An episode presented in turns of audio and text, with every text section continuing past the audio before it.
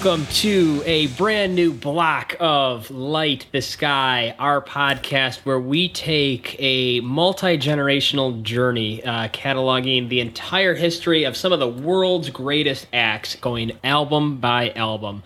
And we finished up Van Halen, had a blast. We were with them in the beginning, went through the highs, the peaks, the valleys, the lows, the very lows, and the maybe shouldn't have happens. Uh, and we're going to be going there with Metallica now. So for all you metalheads out there looking for a little bit of a harder edge. Uh, you know, the qualification is that they were uh, multi generational, that their music transcends generations, that they're iconic, influential, and that they have at least 10 albums, and that at one point they lit the sky. And for sure that qualifies Metallica, and that's going to be our next 10 episodes released weekly to you, delivering Metallica every week to you. This is a podcast of opinions. Uh, if you haven't gotten to know us through Van Halen, uh, I am Mark. I'm the producer. I've got on the line with me Chris, the architect, Alex, the contender, and Kevin, the engineer. Uh, this is a show where you know we're a, a, couple of guys that didn't necessarily grow up with this music. You know, we're all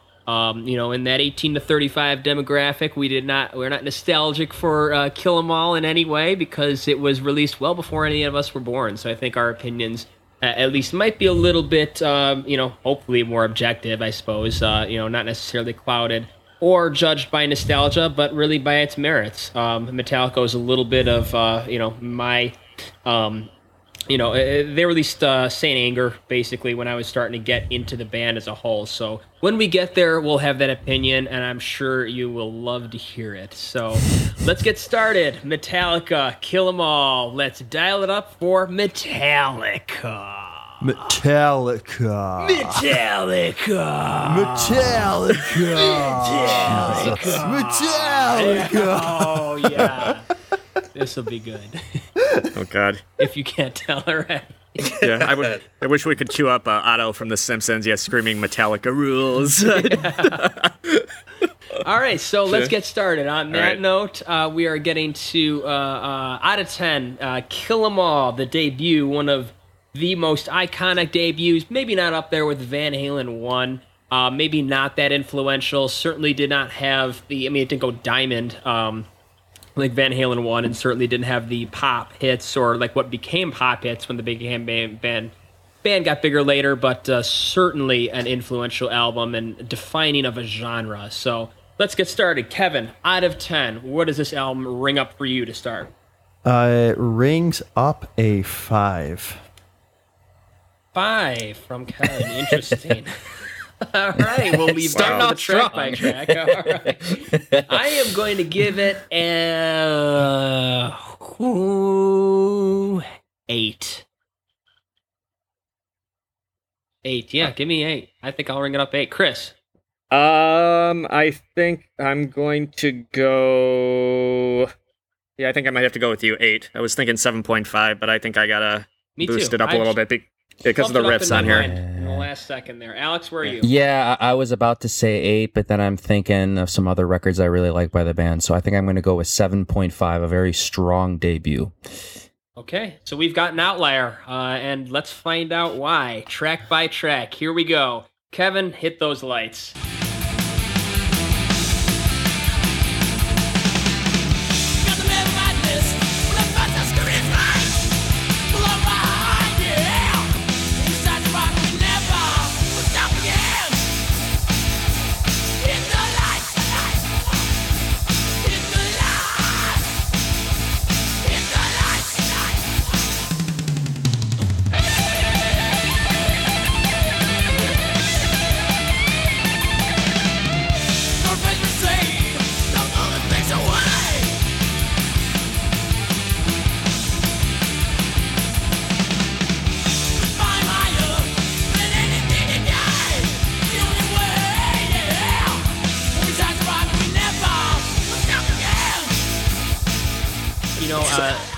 Heard this album in a long time. I got into Metallica actually on Reload. Um, and kind of just backtracked my way through the discography. I really didn't spend a lot of time on this album, so really a lot of this is um, not completely fresh listening to me, but you know, just fascinating because like I kind of moved my through my Metallica phase, and you know, there's so much metal out there, the explosion of European metal, and there's so much to offer that it's kind of hard to really go back to Metallica after you've listened to like Bodom and so much of that raw, just visceral metal that comes out of uh, Europe these days. And um, you know, this song, I mean, I, I like, I it, you could just you could just hear it's like cutting a new genre as you hear it. It's it's, it's kind of one of those things when I talked about Eddie Van Halen and hearing Eruption, and I know my dad took objection to this, but if you can hear, if you don't hear that solo Eruption and want to pick up a guitar as a guitar player, like if this song doesn't make you bang your head, then just skip the next 10 episodes because like this is just as defining as it gets. Um it, it, it's just it's it's it's I don't even know if I heard um this and thought like that's Hetfield. Like wow, it's just, it's a lot. I, I think if you had told me it had been uh, a different singer, uh, maybe Dave, like I would have been uh you know, I might have half believed you. I uh, agree. Yeah, this is definitely kind of meat and potatoes, kind of piss and vinegar Metallica. Yeah, they're these are guys in their late teens, early twenties. Uh, yeah, just singing. Yeah, it's just uh, yeah the metal cliches. I mean, yeah, the musicianship is a little bit better, but uh, yeah, these are guys. Yeah, that are still living in a van. Uh, going from city to city, uh, probably live, uh, spending time in very kind of um not the greatest conditions but it's definitely fueling the energy here. And i think that's what this record is all about. Uh it's not necessarily it's not necessarily sophisticated but uh it kind of represents uh, the spirit of that era as far as that early 80s kind of thrash new album whatever you want to call it. And there's definitely you can see they're still kind of under their influences right here. They haven't really kind of defined themselves apart from anybody. But the but again, I mean, they're very they're they're imitating very well here. uh, and again, because it's under the thrash moniker, yeah, it's much heavier than a lot of their heroes.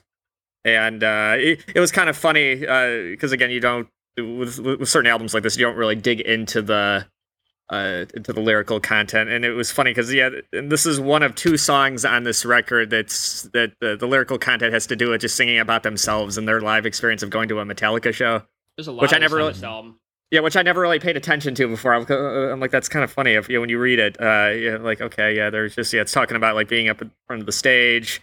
Uh, yeah, uh, yeah, all yeah, as far as being in the audience and just the audience reaction or relationship with the band, and I thought that was kind of interesting because I don't think they, they never did that again. I don't know if that was just kind of again because this is a debut. They're just announcing themselves to the to the masses.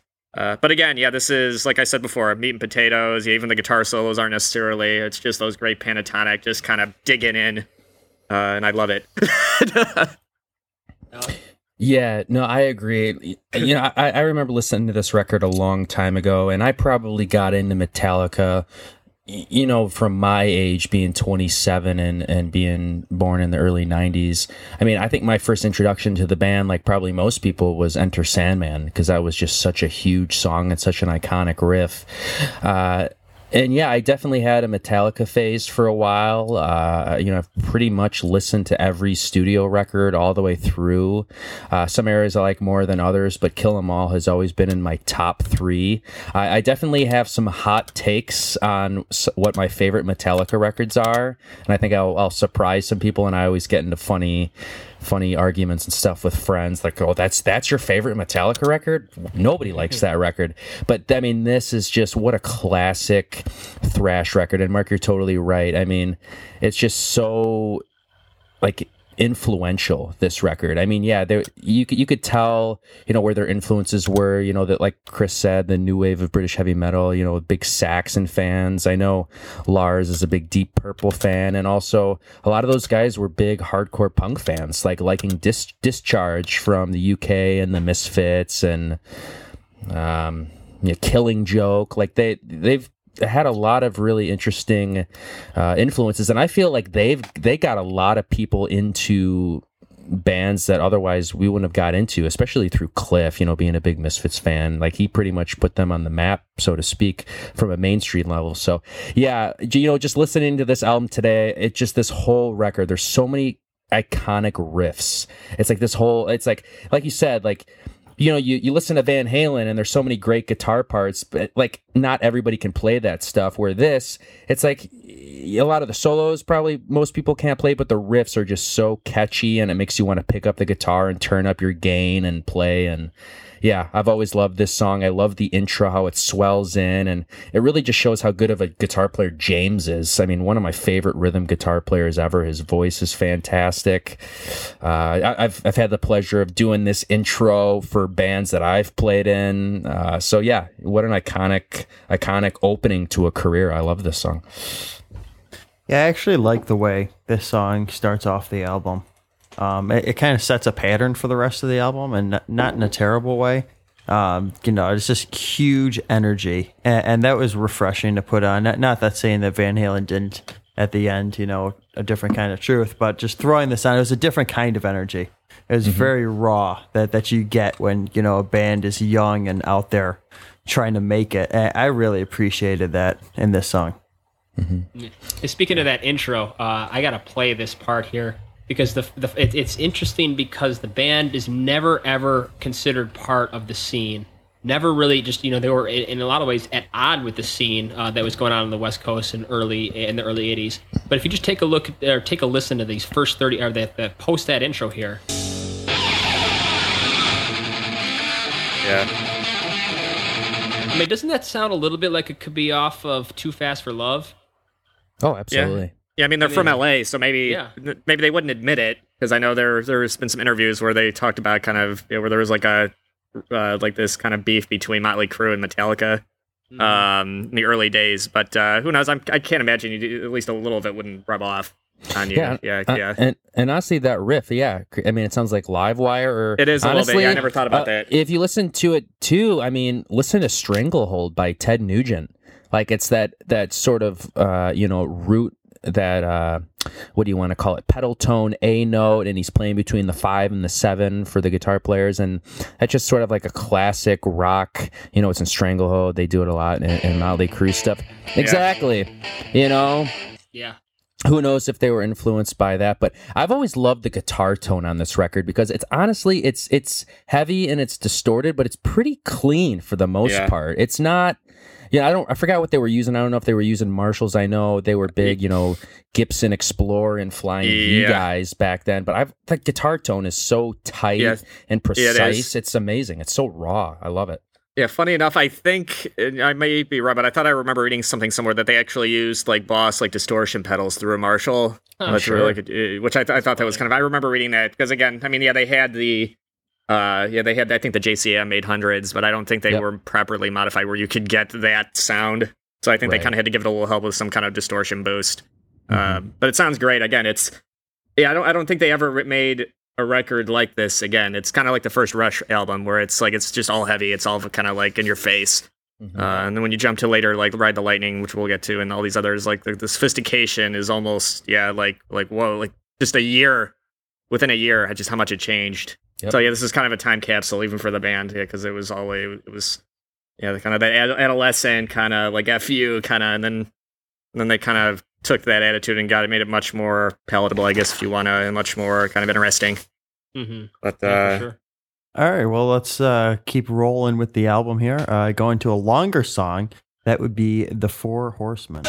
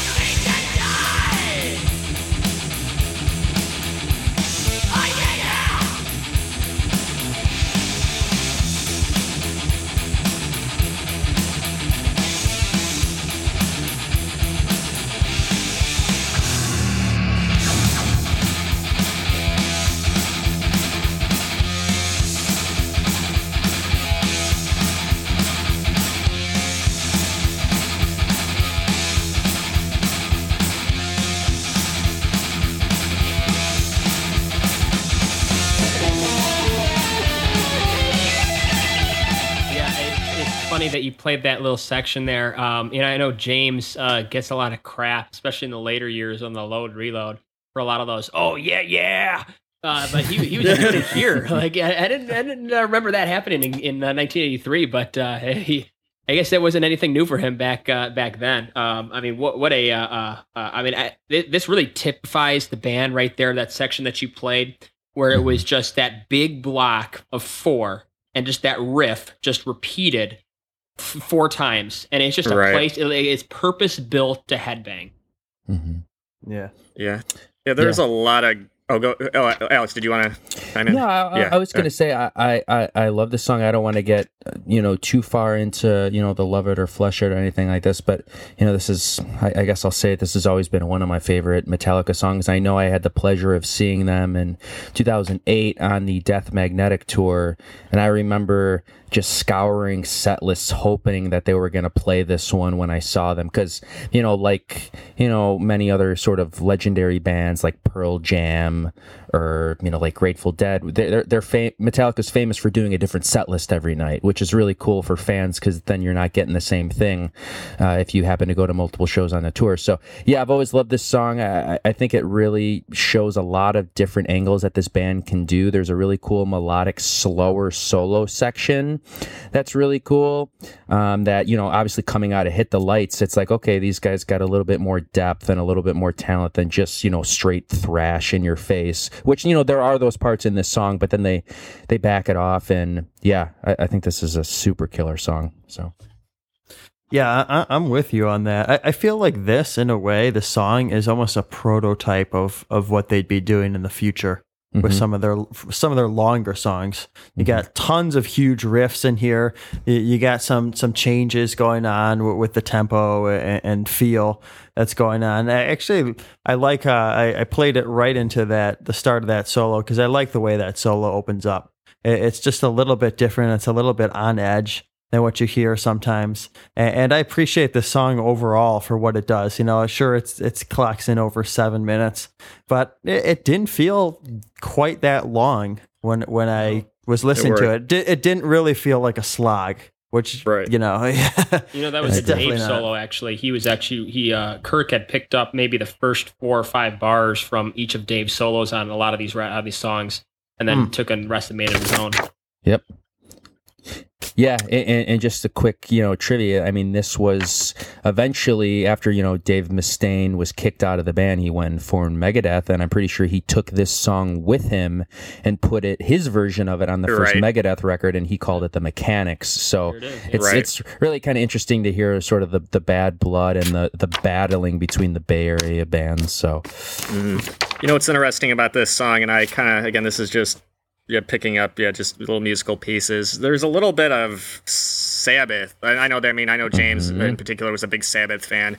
Uh, Kev, uh, can you cue up uh, around 327? There's this descending riff that reminded me of kind of like uh, Snowblind. I wanted you to. oh yeah. Yeah.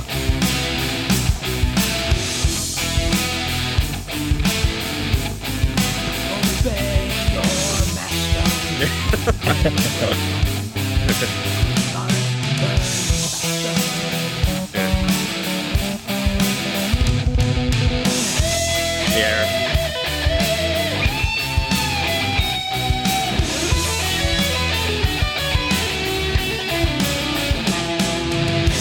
Yeah, you know, that's that part very right there. I always hated at first when he kind of plays the major voicing over a you know very minor riff, Mhm. and um, like it always bugged me, but it got stuck in my head for some reason. Like I was almost like singing that solo to myself earlier. Like there's something about that that's very hooky. Interesting. yeah.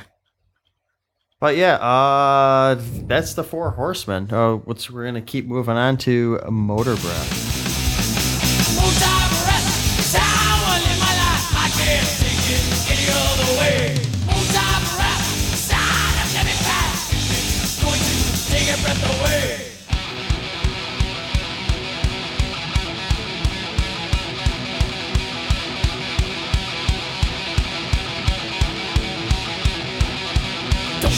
nothing. Speed or nothing. I'm taking down, my way. Your shooting the line.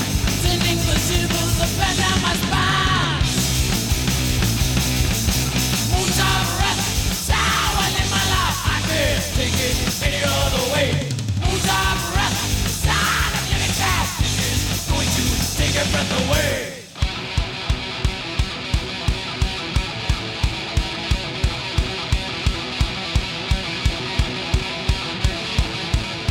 Yeah, that uh, it was funny. This was when I was first learning how to play guitar. Uh, guitar. This was the first song that that I really kind of got and really kind of connected with me as a because it's very simple. It's very kind of and again, it's got that energy. And I love that standalone riff with the kick drum underneath. It's just I don't know. It's very simple, but it just yeah, it just has that kind of like uh, middle finger in the air attitude. I just love it. Uh, uh, again, very simple. Yeah, there's not a lot of switches and changes like the Four Horsemen. And again, this song is only what three minutes or just a little over three minutes. And um, yeah, again, I think it's it is punky. Yeah, it's another. Uh, yeah, I guess James writing about uh, life on the road. And again, when you read the lyrics, there there's kind of a little bit of that in there, as far as yeah, what what you run into, what you expect, uh, what some people don't understand about the road. But yeah, again, in his simple kind of 20 year old mind, yeah, it's kind of a yeah, it's a kind of a cool, uh, little descriptive piece. Yeah, Oh. different kind of road than uh, Motley Crue was taking at the time for sure. Yeah, Uh, yeah, Life on the Road with Metallica and their three man crew in the Midwest. But uh, Right. I, I, I got to play this intro here because it's uh, I got I got to comment on this or maybe see what you guys think.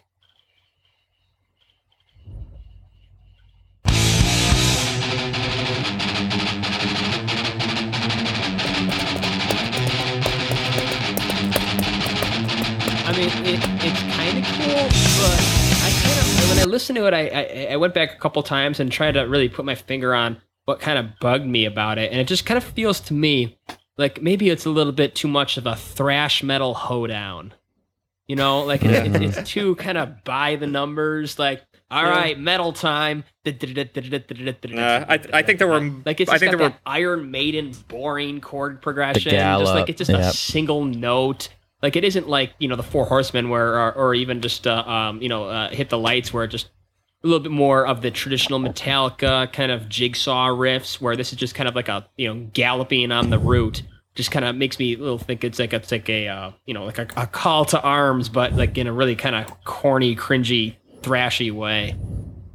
Yeah, I, I, I'm just gonna throw this out there. This is my comment for this song, but it's track three, and I'm done with the shredding solos already. Well, yeah, it's too, that's too that's too bad because yeah, you've got there's more much more to come. Yeah. Yeah, no, Mark, I, I I could see what you mean. I mean, there's not so much really an iconic riff in this song. It's more just kind of fast power chords moving around with Yeah. that gallop. So, I mean, maybe this is more of their hardcore punk kind of like it's the, the punk band. song on here, It's yeah. more of a punk, hardcore punk, like where their discharge uh, influence comes into play here. Uh, and honestly, this is one that I I kind of forgot about just because I, I I don't know maybe I'm not the most experienced listener like a diehard fan, but you know when I go to this record I pretty much went to the singles and like the Four Horsemen and stuff like that. But yeah, this song listening to it again today, I'm like musically it might be a little bit more simple, uh, you know, power chord wise, but I, I really like the vocals and the melody, and I love how it breaks and there's that Lars uh, tom roll with the reverb on it. I think it sounds really cool. I just I really like the production on this record a lot. I think everything's mixed really well. You could hear Cliff really well. Um, I mean, and obviously there's no denying how great he was and how innovative he was for the band. But yeah, I mean, this was sort of like a sleeper track, and I, and I gained more appreciation, you know, listening to it, you know, today and yesterday. So Yeah, I kind of find the production a little. It's not grating to my ears, but I get kind of tired of that. You know, um, that reverby vocal. That I know it's it, it fits in the era and it's early thrash, and I know you know. Look, they didn't have a lot of money at all to record this. You got to give credit for at least having a great mix, as you said. Um, Yeah. But yeah, I'm not sure. I I enjoy the. I think it's it's definitely a dragger on me. Um, I don't know, Kevin. What would you comment on that? It, it's it's it's a little harsh to, to me, to be honest. I I I know the guitar tones sound good at first, but you make your way and you're on the back half of the album, and you're like, man, I just wish they had a little bit more meat. It's a little bit too much high end. It sounds like they're picking right at the bridge, whether they are or Yeah. not. And it's just like, oh, just a little bit beefier in there. Right. Give me a little bit more mids. And I Well, well- realize that's not the thrash style, Right. but it, it yeah, I, I don't know. It, If I'm gonna listen to a song or two, I'm I'm okay with it. An Yeah, this is- album, mm. Yeah, maybe Yeah, because they they when they came out with uh, uh, the Black album, it was such an influential to this day production sound that listening back to old Metallica just sounds you know you're listening more for good riffs and when the good riffs don't deliver as like i guess in this song it kind of doesn't like you're just listening to you know I, I think even hetfield sounds a little strained on this song to me um more so than the other songs Sure. Yeah, there's Uh, a lot of those moments. yeah. Yeah. Yeah, uh, that's a, it's it's it's interesting to hear him early on. That's for sure. Um, but let's move on to jump in the fire.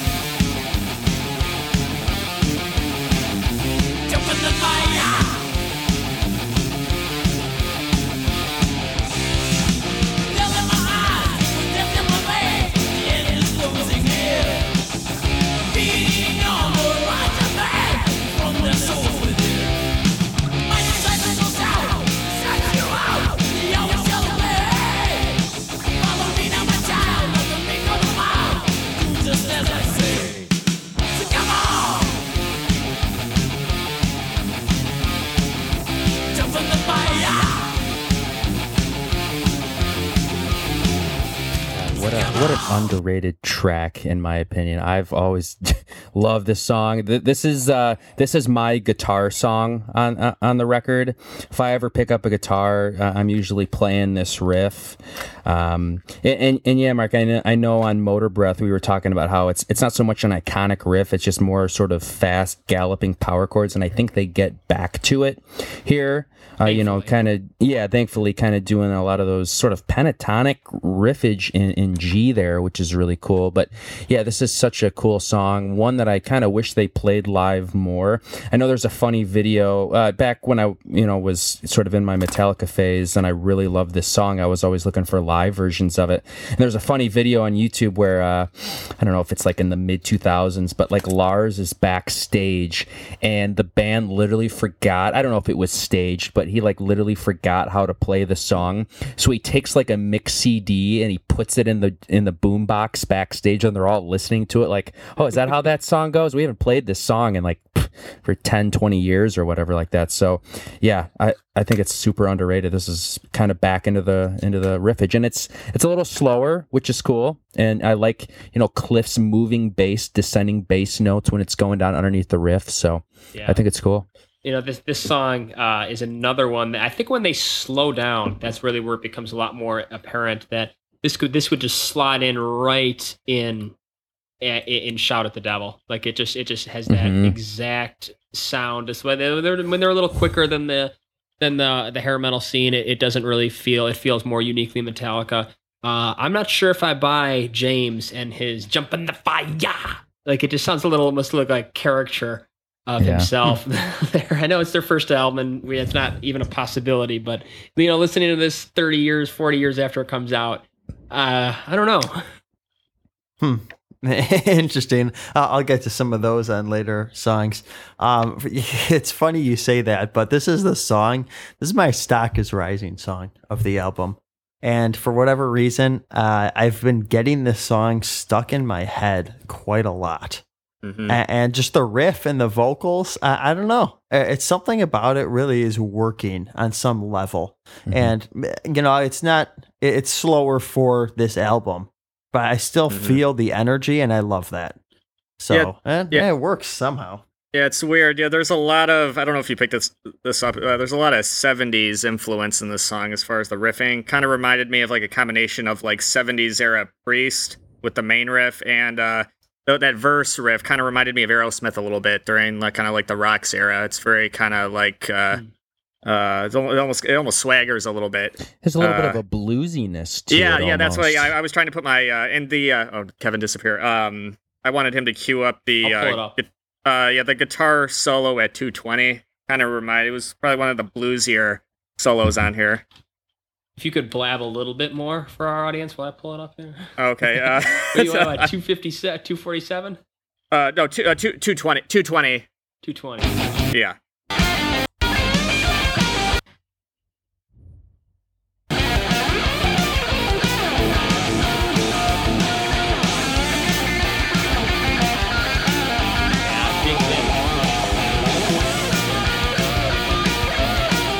It kind of has that Joe Perry uh, faster, but it just yeah, it didn't do it didn't have that like that sound I guess that Kevin was complaining about that were super high end kind of.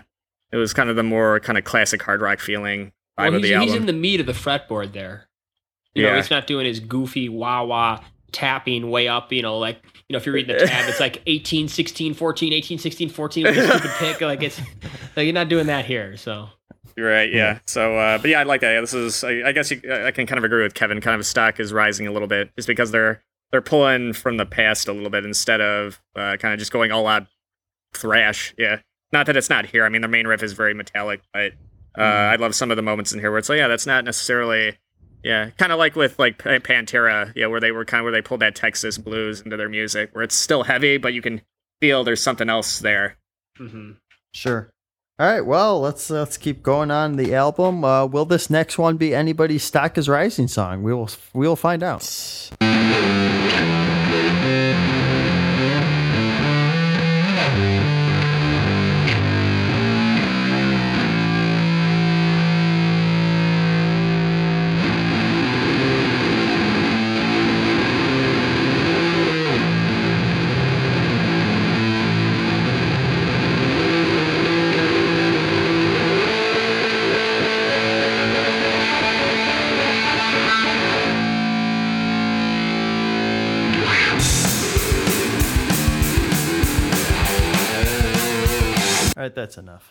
So the the image that is Ultra paid- bass. yeah, I like to talk about imagery with music and uh, cinema, and the image that uh, I'll paint for you that comes into my mind when I hear this song is it is a hot summer day at Chicago Music Exchange, and somebody is hogging the bass room, and they are just pounding out. So and it's just like, is this guy ever going to shut up?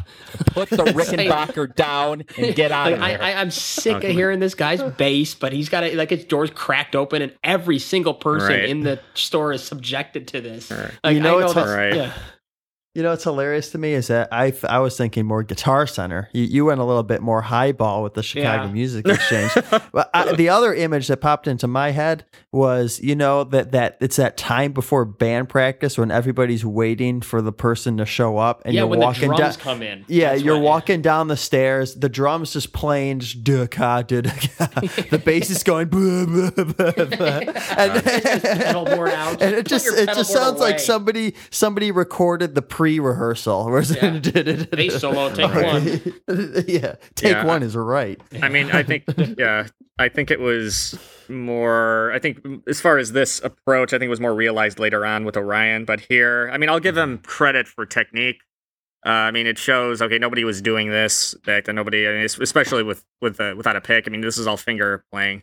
Um, but uh, yeah, maybe it's a little experimental. Uh, maybe I, I wouldn't go as far as saying keep the experiments off my record like Mark. um, but uh, but I'll say yeah, it is kind of uh, maybe they should maybe you should have kind of woodshedded it a little bit more to make it a little bit more kind of. Uh, but I appreciate the technique. I appreciate. I mean, yeah, because Cliff. I mean, they never had that musicality again after he died, as far as that.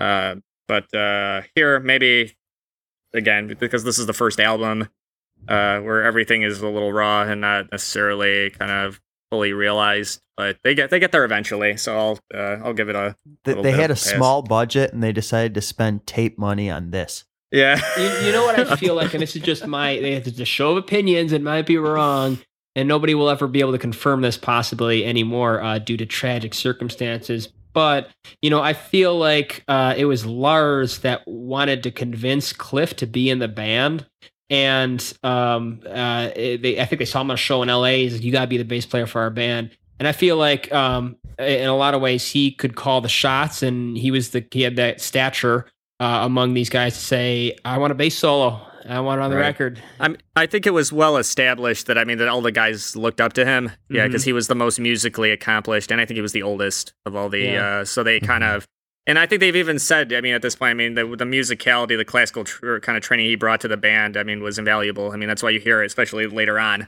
I don't think it was as necessarily developed here as it was, would be on Ride the Lightning and Puppets. Right. Uh, but you can still hear it. I mean, again, I mean, there, I don't think there was a thrash album out in 83, 84 that had a somebody with that kind of bass technique. I mean, yeah, Yeah. where it's like, okay, this guy's this guy's a musician. Okay, this is not just a guy, yeah, just kind of banging away on like the like the the E E string or or whatever. Yeah, just no, this is a guy who can who can play with the best of them. Mhm. And Cliff, I mean, was a kind of well-rounded. He wasn't just into. I think they. I think it was kind of well known that he was not necessarily in fully into metal. I mean, he was kind of like a southern rock guy. I know he was into Skynyrd and the Allman Brothers. I think uh, maybe a little Genesis and Rush. Yeah, so very eclectic kind of influences there. Uh, so you can see maybe there is a little bit of that progressive element here. Mhm. Yeah, just kind of where you could say kind of noodling around. Yeah, like okay, let me s- let me show you what I can do on my instrument. Mhm. And uh, yeah, yeah, I think he. Yeah, I think he. Did you want to get ma- on this, Alex? Yeah, Yeah, go ahead. I, I found this one interesting, and and, t- and to be fair, I, I know you know the guys after Cliff died, it was a huge deal, and you know the guys are obviously still very sad and sensitive about it today because it's you know they lost one of their original brothers, and I'm I'm looking at the song credits. I mean, bear in mind they're on Wikipedia, so who knows how accurate they are, but I mean, according to Kill 'Em All, he really only apparently only wrote one song on this record, and it's this, which is the instrumental. And, and Chris, I think you really hit it on the head, at least in, in my in my words. That yes, I really appreciate the technique. Um, it's cool that he incorporates the wah and the distortion, and that he's playing with his fingers. Um, I, I- think it's pretty cool. I, I will say I was listening to it today, and it seemed to be a, a little long. Um, you know, maybe it's kind of like a Van Halen thing where you, you you take a break in the middle of the record or in the first half of the record and you put an instrumental in there just to kind of split it up. I mean, that's not uncommon for albums to do that. But yeah, uh, you know, talking about if he could have ever been replaced. I mean, I know they had Jason after him and then Robert, and I think maybe Robert. I mean, maybe it's obvious because he plays with his fingers, but I, I love watching that one uh, from the Some Kind of Monster DVD when they're showing the uh, auditions for bass players and they show Robert playing and and and uh, Kirk and James are like, yeah, that that song it hasn't been played that way since Cliff. So, it you know. It, it, he was a super talented guy, and yeah, like you said, you you really start to see more of his songwriting credit in Ride the Lightning, and he even had some credits or a credit on And Justice for All. But yeah, this one, uh, it, it's cool. I, I appreciate the technique, but it just I remember driving home today listening to it. I'm like, all right, this song's still going. Yeah. Uh, yeah, it- Drums cool. kick in, and you're It's like, "Where are they going? Nowhere." And, and I know I- if there's any die-hard, you know, Cliff lovers, you know, no disrespect or anything like that. I didn't grow up with the band, and I didn't really maybe know how influential he really was. I'm looking at more of it on a surface level, but yeah, I'll say the technique is really cool, and I'm sure there's a lot of parts about him that I'm missing that I didn't know what he contributed to the band. But that's just sort of my gut reaction to it. Sure. All right. Uh, let's get off this thing. Um, to Whiplash.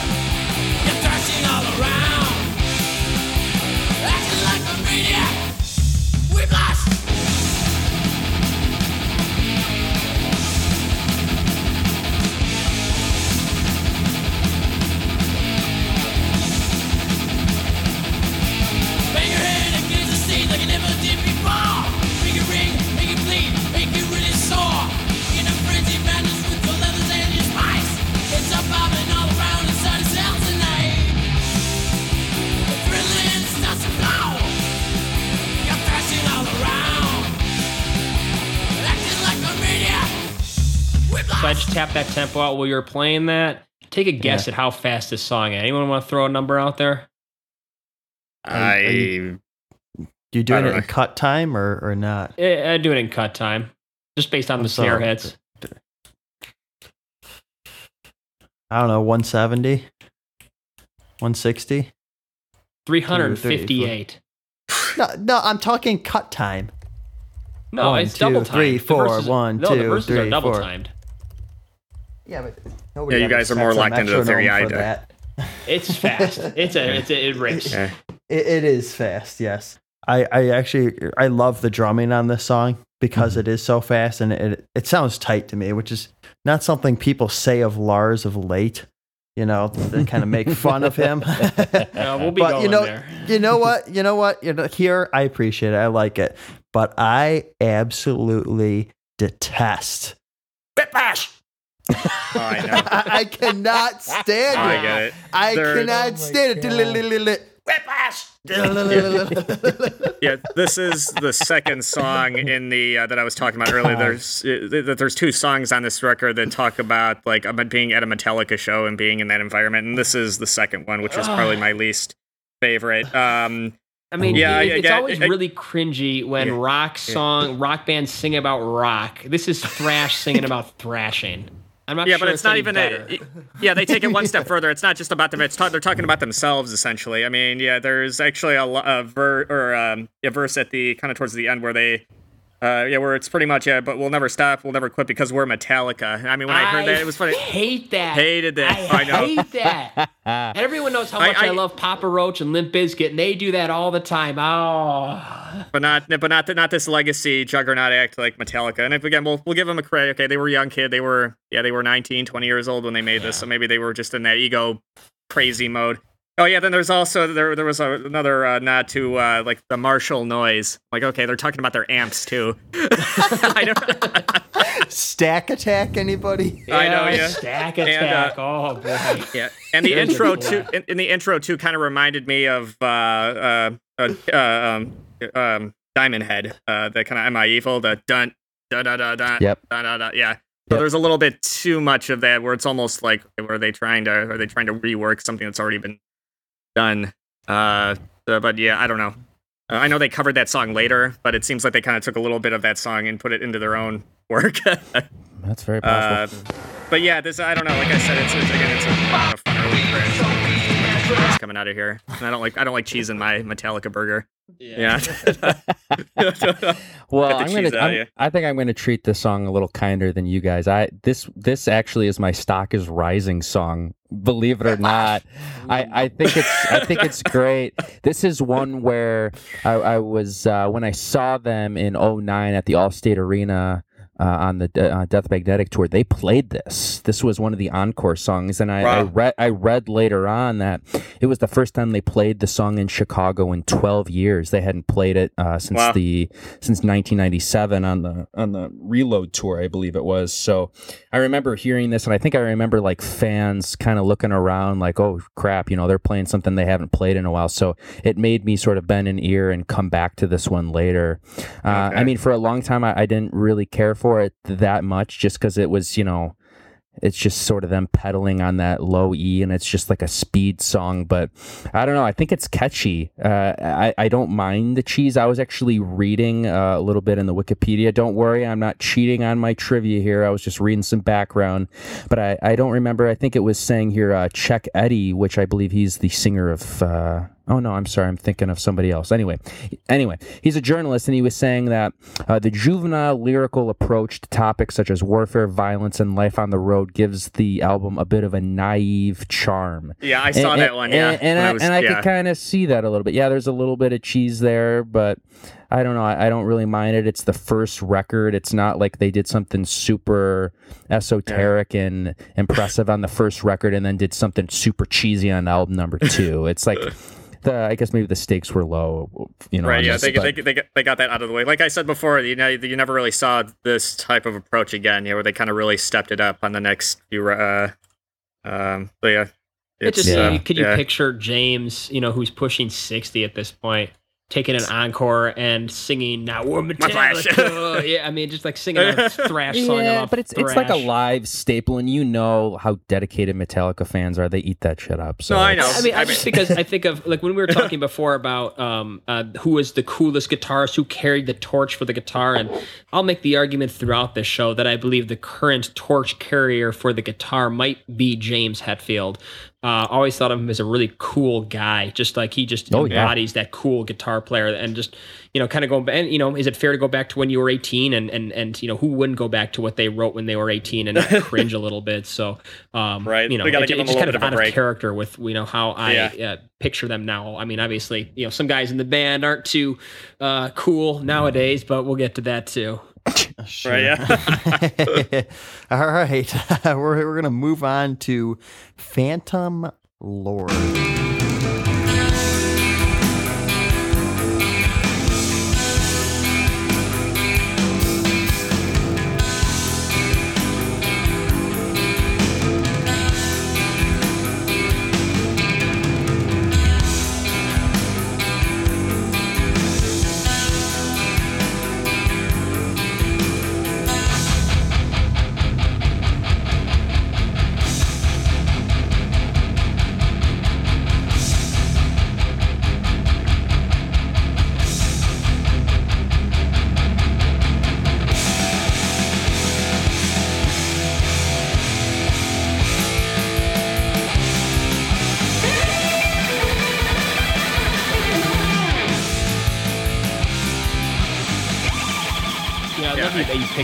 Clip right there because if there is one clip in this album that shows where the band is going, I think it's that one. To Yeah. be able to mix those super clean, almost if they're playing like an acoustic, might be overdubbed over the some of the them be tracked in with those guitar port uh, part, and just when it just kind of hits in on that heavy, just almost like it's it's like proto Enter Sandman toms there. Um, I mean, it's it's the one part on this album I think that more than anything else, I can visual visualize Lars playing the drums and making his Lars face. That is totally this section of the, of the album right there. It's funny because I was pretty much going to say the exact same thing with my comment. You know, here we we have enter the clean guitar for what I think is the first time on the album, Yeah. and might be the last too. The only one too. I if think. if I remember, yeah. Uh, and you know, it, you'll you'll see it on future Metallica albums quite a bit. But here you go, you have this melodic clean into straight huge riff, and then bam, you get get into a thrash mode right away. Right. A- and, it works. You're like, oh, this is actually kind of cool. Y- Like, yeah. wow, you have this. Like, you bring it down a notch, it simmers, and then hits you right in the face. And I'm like, okay, no wonder. You know, uh, I could see them like, oh yeah, maybe that worked. Let's do more of that. Yeah. So who knows You know, knows? it makes me wonder because this is a Dave Mustaine song, and I uh, or partially, and I wonder what parts of this song are his and what parts these are the rest of the band. That's a good question. Makes you wonder. You, you'll never find out now, but yeah. Well, Like yeah, well, be actually, privy to the truth at this point. Actually, it's funny that you you mention that because I was looking up, I I was kind of reading comments about this song in the background on YouTube when you were playing that, and the first comment is actually a quote from Dave, and the quote is, "As for Phantom Lord, I wrote every note of that music, and James wr- and James wrote the lyrics. That's 50-50. Lars can go pound sand." so there you go. yeah, it's still there. Yeah, all those years later. Um, Okay. yeah, I'm. Gl- yeah, yeah, Kev. Yeah, I'm glad you picked because yeah, that was the p- uh, part I had kind of asterisked. Um, yeah, that was just a very unique kind of. I love that when they. And again, it wasn't fully realized here, but when they start kind of delving into that, maybe those Cliff influences of kind of bringing those more melodic sensibilities. Uh, funny enough, I uh, when it jumps into that kind of thrashy kind of pentatonic or whatever solo, I was kind of a little kind of thrown off. I wish they would have. Not that I don't like fast soloing, I just thought it was too much of a difference. Uh, kind of like you're jumping the cliff, and there's probably a few like what we were doing yesterday with basketball. Mark, yeah, it's like it's a, it's it's a, it's Yeah, about it's about high. It's a, it's, yeah, it was a little too. Maybe if they would have reined it in a little bit, I think it would have resonated. But I, I do love this song. I mean, there's no, uh, um, even with the kind of the goofball kind of uh, lyrics. Again, another fighting an unstoppable foe. I mean, I think that permeates throughout the record. Yeah. And again, it's the first record. They're young kids, so you kind of forgive them. It's just a meat, again a meat and potatoes, piss and vinegar record. I'm going to be using that a lot. Yeah. You know, Yeah. the- the- the- I- I- I- if they had thrown in, or if James had thrown in a yeah, yeah, somewhere in that section, I think we would have our 30 seconds. Oh yeah, I love the Oh, yeah, beginning time. This seems like the perfect song to open a show. Like, especially I could see this like an 82, 83. I could see them opening uh, because you can see after that kind of synth opener, all of a sudden it goes into the yeah that kind of, and then you have the feedback, and then all of a sudden you get the scraping down the neck, and then it goes into the main riff. I thought that that's that that, that I I just love that because you can picture being in like a small club like the Metro or something, and them just yeah mm-hmm. all Yeah. opening with that yeah. Wha- That's funny you bring that up Yeah, because 'cause- there's a very famous, you know, probably what I'm getting at, but Yeah, a yeah, the show, yeah, the '83 show, yeah. God, and, and us being Chicago guys and the Metro being my favorite venue ever. I mean, that's such an iconic show, and I'm like thinking to myself, man, that that would have been a show to go back in time and see. Oh, I know. that would have been so cool. But yeah, no, this is a this is a cool song. Musically, I really like it. I was listening to it today, and and I will say just. M- uh, melody wise, and maybe it's not the point. Maybe they're not really trying to make anything super ca- catchy melody wise, but something about the chorus didn't really do it too much from a vocal melody standpoint. But yeah, the music is super cool. I love how it opens up. And one thing I, I was thinking about uh, earlier today that I wanted to comment on, I was looking at the album cover and I was looking at the font, and I look at Kill 'Em All, and I, I think to myself, man, that that looks a lot like the font from John Carpenter's Halloween, which is Yeah. m- maybe my favorite horror movie and definitely my favorite horror franchise of all time. And then you listen to that opening sort of synth or that drony swell, and I'm like, oh, let's get a little bit, maybe a little John Carpenter vibe there. Yeah. So I don't know. I don't know if there's. uh sort of a tie in there, but I just thought that was sort of a, maybe an interesting tidbit. But yeah, I'm glad you played that clip. I love how clean it gets. I mean, I'm you're it's sort of foreshadowing to a ride the lightning, and especially when it gets into that really heavy, chuggy palm muting, and you get a lot of that woofy guitars in there that maybe you'll start hearing a little bit more on Master of Puppets. So yeah, this is definitely a foreshadowing song in their career for sure. Sure. All right, let's uh, keep going, and we're gonna go to No Remorse.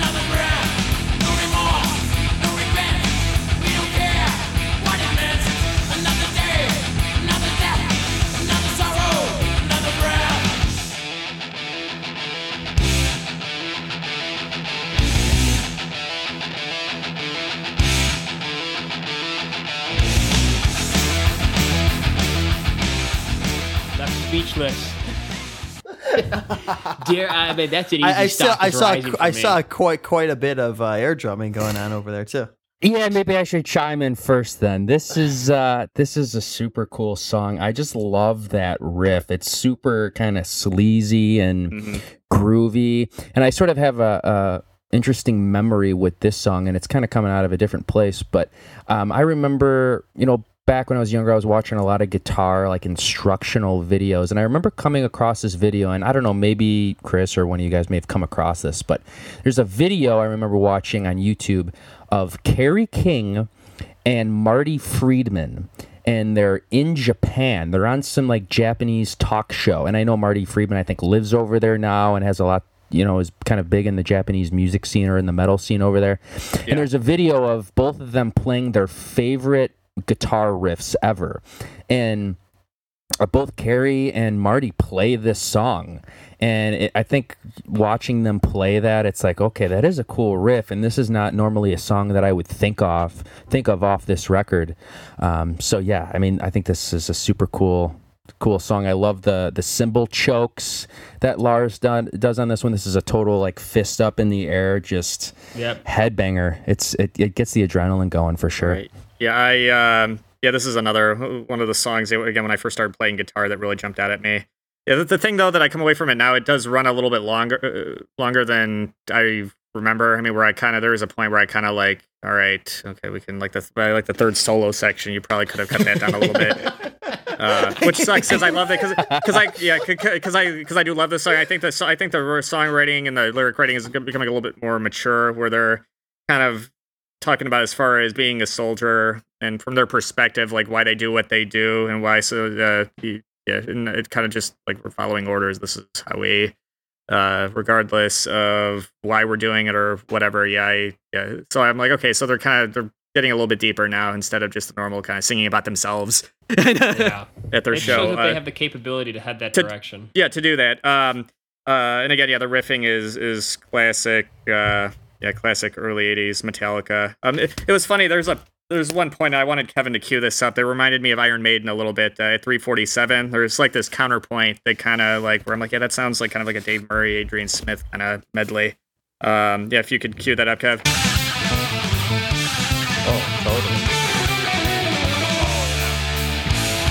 Yeah, Yeah. for sure. yeah, that jumped right out of it, because I never really paid attention to. It. I'm like, okay, okay, wow, man, they really, uh, yeah. Again, this is probably the moment where you really see the influences compared to later, where they're kind of where they kind of become their own entity. But uh, Yeah, you really Uh, won't hear that. I mean, maybe like nothing else matters solo or something, and they they might harmonize a bit, but yeah, that that did not become a staple of their future work. no, no, no, yeah. Uh, Yeah, anybody else wants to interject? What, what I like about this riff in particular was that uh, you know we've made a couple of Motley Crue comparisons or I've made them, whether they've been with Merit or not. Uh, nobody else is making them, but uh, I'll continue at least to show that uh, at this point they seem to be. This is where I would say it kind of diverges, or definitely diverges from the the hair metal or what would become hair metal uh, scene. Because I mean, there's no blues to that riff at all. It is straight up minor. It- it's just a minor riff. Um, Right. So this is where really you feel because you know I feel like you can make a lot of more shout at the devil, too fast for love comparisons when the tempo slows down on this record. But here it's a little bit slower, eh, but it's pure Metallica. Like it's it's just you know not even Maiden because it's not galloping or you know definitely Maiden the part you mentioned Chris, but um you know maybe a bit uh, you know more of their own voicing that you could say is just a, definitely an iconic riff that would set the stage for the rest of their career. Yeah, Sure. I, I, I I wouldn't say like sludgy, but it definitely gets a little bit more.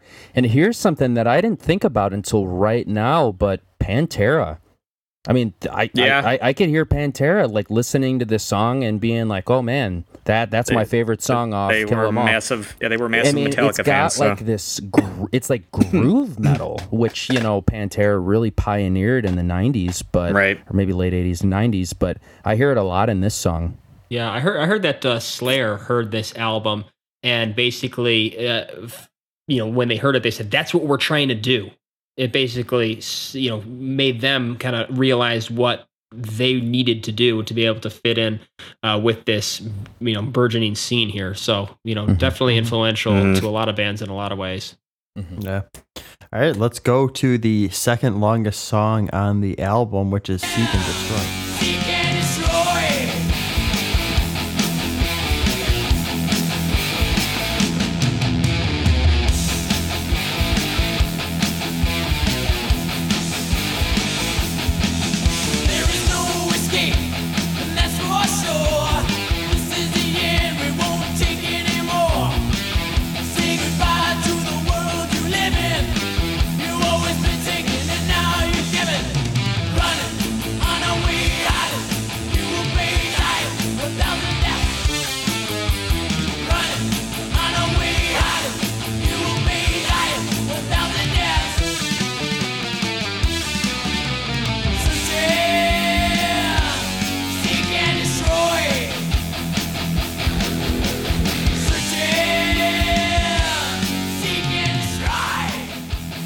What this song is, and I realized at the last last listen. it's great. that, but it, it it has become, for better or for worse, the template for pretty much every progressive metal, you know, generic song out there. And the, and I'm not saying that as a put down to the song, but you, you got your your verse, your chorus, your verse, your chorus, huge solo section, then hitting it back up at the end there. And I, I thought that was interesting just because this is, you know, this is early 80s and that stuff doesn't come out until much later but it, you kind of have that. You got that those those heavy riffs there, and you throw in some keyboards and a little, and there you go. yeah, this song uh, is again very new wave of uh, British heavy metal influence. It was something that going back to this album, I did not expect to hear so much of that in this album. Um, it, it really is that song that um, you know, Chris, you and I saw Metallica a couple of years ago, and you know, like when you said let's go see Metallica, I was like, yeah, you know, I've, I've been through my Metallica phase, you know, I can kind of listen to it all. But then when you're in an arena with twenty thousand people and they're all going master, master, like you you get it, like you you you Yeah. get the full realization of what you know when these guys sat down and they're you know living in a warehouse and you know barely have money for food and like that was the realization of what they set out to do and Right. you know this isn't a huge hit i mean i think it's uh, definitely one of their more known songs certainly isn't a you know a huge staple uh, uh like on the radio or anything not that they were getting any of that anyway at this time um, but is that kind of thing that you you hear live, just that seek and destroy, you know, just Right. twenty thousand people, uh, just following that chorus. Yeah, I think it's pretty much one of the few songs from that al- from this album that is still yeah represented in the live set. I don't I can't remember yeah, Alex. I'm Yeah. sure they probably played it when you saw. Yeah, I don't think They- they. I don't think it's ever been taken out. They did, yeah. And I'm reading here it's the third most performed song in the band's history behind Creeping Okay. Death and Master of Puppets. So, I mean, I, I, I was going to say, I, I was listening to this record on the way home today, and I, I will be honest, I, I skipped this song. Not that it's a bad song, but because I've heard it so many times Right. that I'm like, okay, I, I kind of want to like spend some more time with more of the deep cuts, the ones that I'm less familiar with, so I can, you know, brush up for the podcast. But I mean, what what can you say about this song? It's a, a total, uh, you know, huge guitar song for people, you know, picking up the guitar and wanting to Right. learn this one. I feel like this is one that a lot of people learn. Uh, not super. Uh, uh, difficult to play Yeah, on guitar. I mean, I'm sure the so I'm sure the solo i- i- is difficult, but the riffs aren't too bad. But it's it's cool. There's some pentatonic stuff going on, and it's somewhat impressive. Where if you could pull it off cleanly, it's it's cool. It's one of those ones where it's not the hardest thing in the world, but if you play it for somebody, it's like okay, this guy can you know get around a little bit. So yeah, I mean, hu- super big live staple. Uh, I I don't think this was a single on the album. Um, to be honest, I'm Mm, looking at it and it's weird. Like Whiplash and Jump in the Fire were technically the only singles from this record. That's interesting because you never hear. but, and those are like Yeah. the two ones that they don't really play live that much. I mean, and this one is like I would say now that this is the single of the record. So yeah, it, it, you you you listen to the full record and, and then you get to this song and it's like okay, this is definitely almost like the outlier. It, it's almost like a different tempo. It's a different Mhm. riff almost. It's like kind of different than anything they have done had done uh, prior to it. It seems. Um, anyway, I don't know. Just listening to it, it, it kind of stood out to me in context with the songs that preceded it. So Here's Yeah, something I mean, interesting. great the song. San Jose Sharks, the Pittsburgh Penguins, the St. Louis Blues, the Edmonton Oilers, and the New Jersey Devils all use this song as their entrance theme during home games. Sure, it's an Guys, intro. find It's- something new. like, Yeah. there's That is six funny. teams on a 32 team league. You know- but it's so hockey. I mean, it is such like I could just Yeah. see flash pots going off and everything. Yeah, yeah, this is one of the more kind of like unusual because it is. It's become this, especially in heavy music, has become one of these songs that pretty much everybody knows it now. I mean, I don't think anybody. But it's um, not a hit. It's not like an No, it's not a hit. Sandman. Yeah, It's not, yeah. No, uh, but it, uh, you know what? It, I kind of equate it to uh, like Working Man off the first Rush album. Yes. Yeah, it's yeah. You, Agreed. You, you don't. You don't really. I mean, I love the first album, but you, nobody really remembers anything except for Working Man, and it's the song that it, even today. I mean, I don't think that's that's ever been taken out of their set. That's another one from their debut.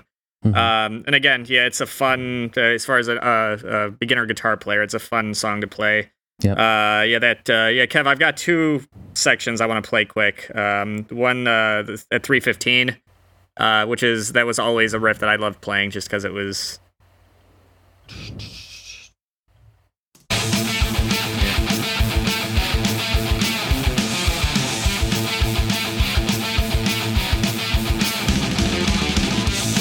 Yeah, Sure. but yeah, it's just uh, and I love. And I know you didn't play this before, but the end riff at 5:49, I love. It. It's the perfect like end to like it's almost like the end to a like ending credits song.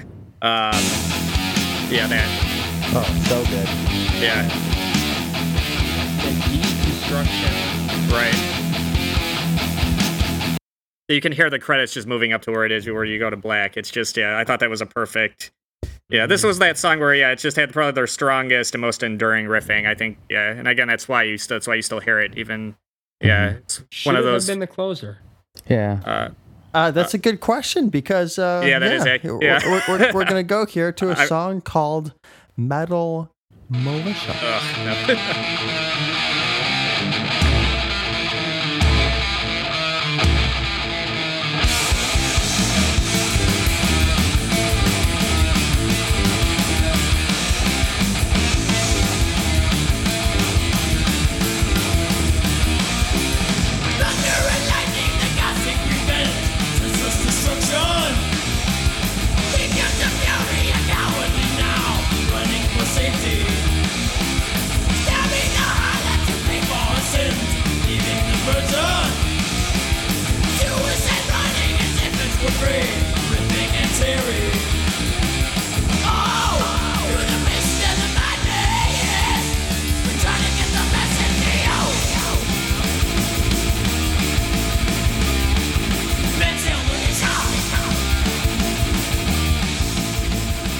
It's funny. Uh, Metal Militia is such a Judas Priest sounding title. Yeah, I know. mm-hmm. It's and that was yeah, uh, what almost ten years before like Painkiller, where you have Metal Meltdown.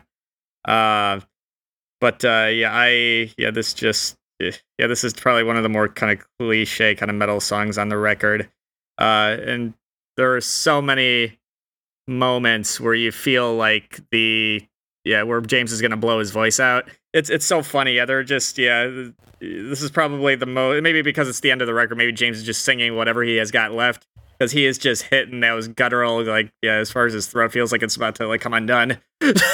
Yeah, Yeah, and it's Uh, just uh, I- you know, I have to say this. yeah. I, I know, I know Judas Priest has their own thing, but I have a hard time taking a song like in 2020. I have a hard time taking a song called Metal Militia seriously. Seriously, yeah.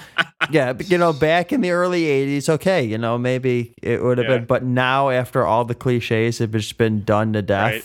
It's, Yeah. it's just really tough for me. And, I get it. Yeah, it's yeah. it's yeah, it's it's like it's taking it one step far further than just like rock songs about rock and roll. It's like my metal songs about metal. Yeah, yeah. It's just kind of and I and again like with Priest, I love Painkiller. I mean that's one of my favorite records by them. But I just whenever metal metal meltdown comes on, it's just it's got that Spinal Tap kind of feel to it. Sure. Yeah, with with a lot of other such solid songs on that record. But yeah, Metal Militia here. Yeah, this and the and again, this is a much more kind of raw sound too, so it makes it it's kind of makes it even more kind of hard to uh um but again, it's that thrashy kind of yeah, uh, what people were expecting in 1983 from this band. Yeah. he- um Did you uh, want to get on this, on Alex? Yeah, this is uh, an interesting one. Uh, kind of one that I often forgot about, uh, to be honest. It, it is the last song on the record. Um, comes after Seek and Destroy. But yeah, I was listening to it again today, and honestly, I think my the part that kind of got me going is that riff, like the down down down down down down down. Oh, I yeah, mean know. that that Yeah. part I thought was cool, but the rest of the song. Uh, It's didn't do too much for me. I mean, if anything, I kind of compared it to like a Whiplash. I'm like, okay, well, they kind of Yeah. did something some similar with Whiplash, but they did it better there, and they did it earlier Yeah. on in the record. I mean, I, I don't know. It, it- it's definitely not a bad song by any means, but Right. it just uh, something about it didn't stand out to me as much as the other songs. And I don't know. I don't know how often they play this one live, if, Yeah, I don't if know. I don't remember. really. And, and maybe they put it towards the end. Maybe they didn't feel it as much, but yeah, I don't know. This is one that I just I never really spent a whole lot of time with, and I, I listened to it today, and it didn't do a whole lot for me outside of that one riff. I mean, it is cool to hear uh, James's voice. I mean, his range. It's it's definitely cool, and I appreciate the speed and the, the preciseness of it. But there was I- just nothing super interesting to me. I Right. know. I always, like I said, yeah, I feel yeah, with the, with James's vocal. I mean, you're kind of sitting there going, it feels like he's like right at, he's about to blow it out. Yeah, I mean, literally, it's Mhm. like yeah, he's not going to recover from. Are we talking Right, about Metal right. Militia still? We, Yeah, we are. we are. Okay, because I had to I had to talk about his vocals a little bit. It sounds a little bit to me, uh, and Ah! yeah. it sounds a little bit like Odin to me. Uh, hate to say it, but Oh, it no. sounds a little bit like bad hair metal here. Um, I, I mean, it, it's a it's killer musically, but um, not sure that the vocals hold up that Okay. well. No. Sure. You know what, All right. Kev? Uh, yeah, before we cut this off, there was actually a section here that kind of reminded me of like later thrash and almost death metal at 313, kind of the stuff that you would see like Chuck Schuldiner do later on. Mhm. Uh, you can tell me if uh, anybody who's familiar with uh, the band Death. yeah. right. Um, Three Uh, yeah, 313. Yeah, it's it's a very kind of almost like a like an early.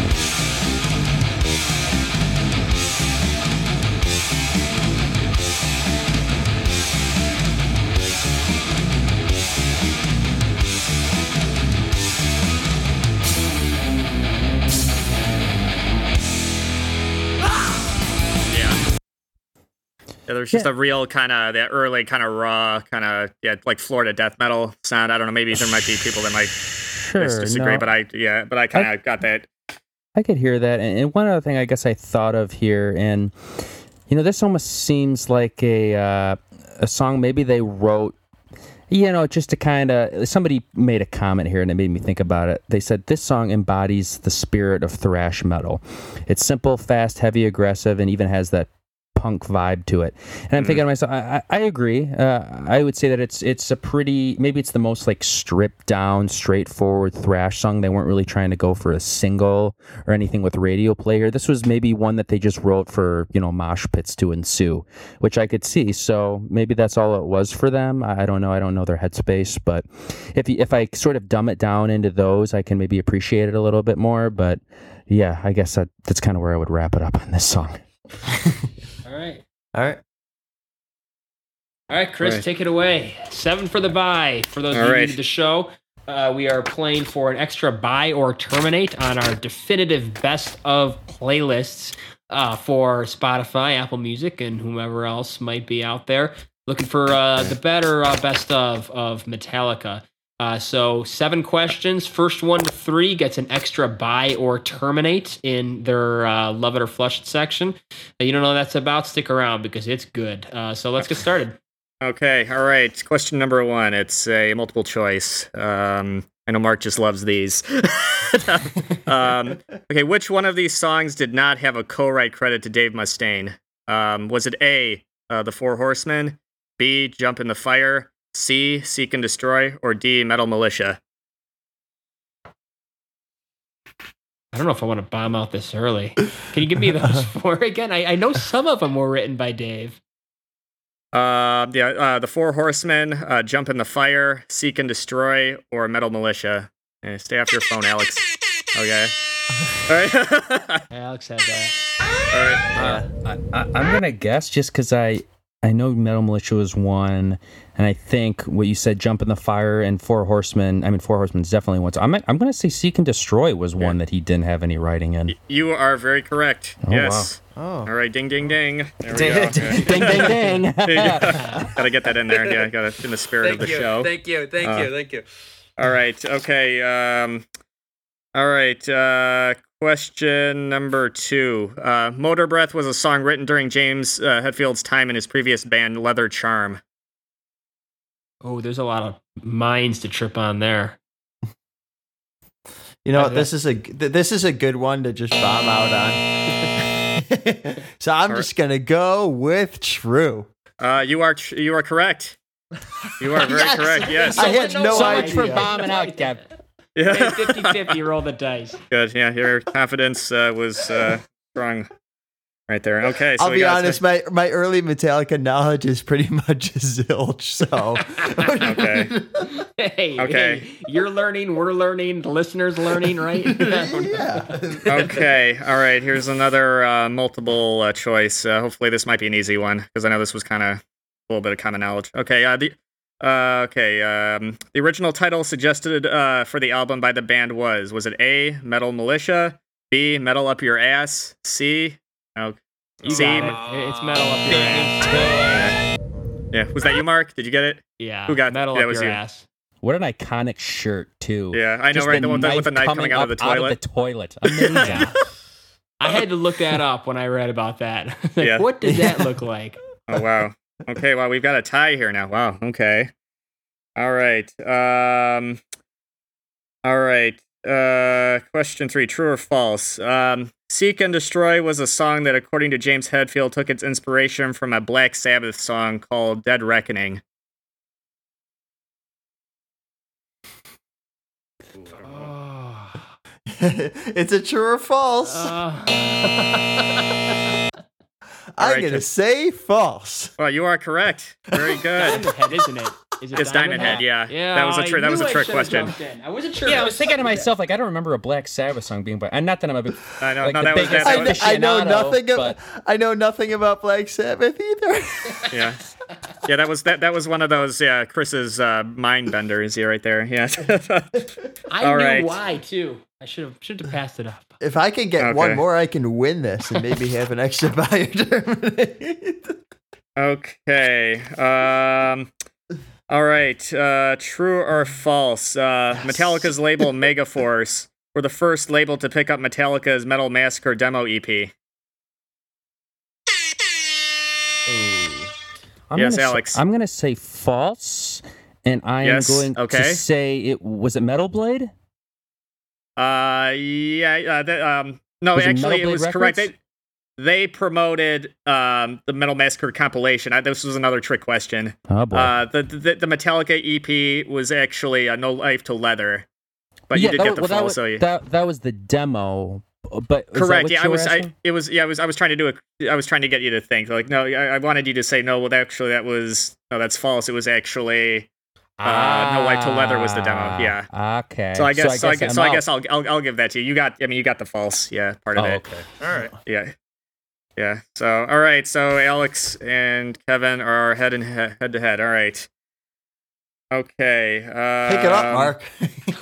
All right. all right. Uh, okay.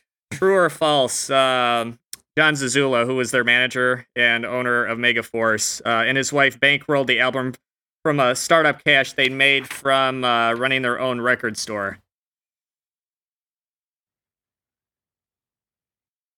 All right. Um, I know Jon Zazula part is true. Uh, I know that he was the one who bankrolled that. I believe it was like ten or fifteen grand or something like that. Um, Okay. And I'm just gonna go with that third part and just say that it was a record store, and that is You're- true. You are correct. Yes. Holy crap. Oh, Mark coming out of the back.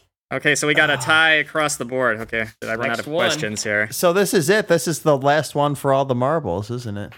Uh, yeah. This is, this is the seventh question. Whoever Okay. wins this wins. okay. This is the first time. All right. finger better not Um, all right. Uh, again, another uh, true or false. No, Um, that wasn't it. That was a test. no, Go no, ahead. no. That was a test. It was a test. You gotta, you gotta, you gotta read my mind. Okay, what was the question? Okay.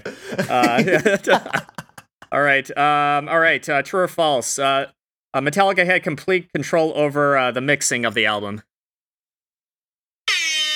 Oh, Mark. Mark, I think you beat me just by a whisker. You Wait, who got that? No, no, that was Mark that got it right.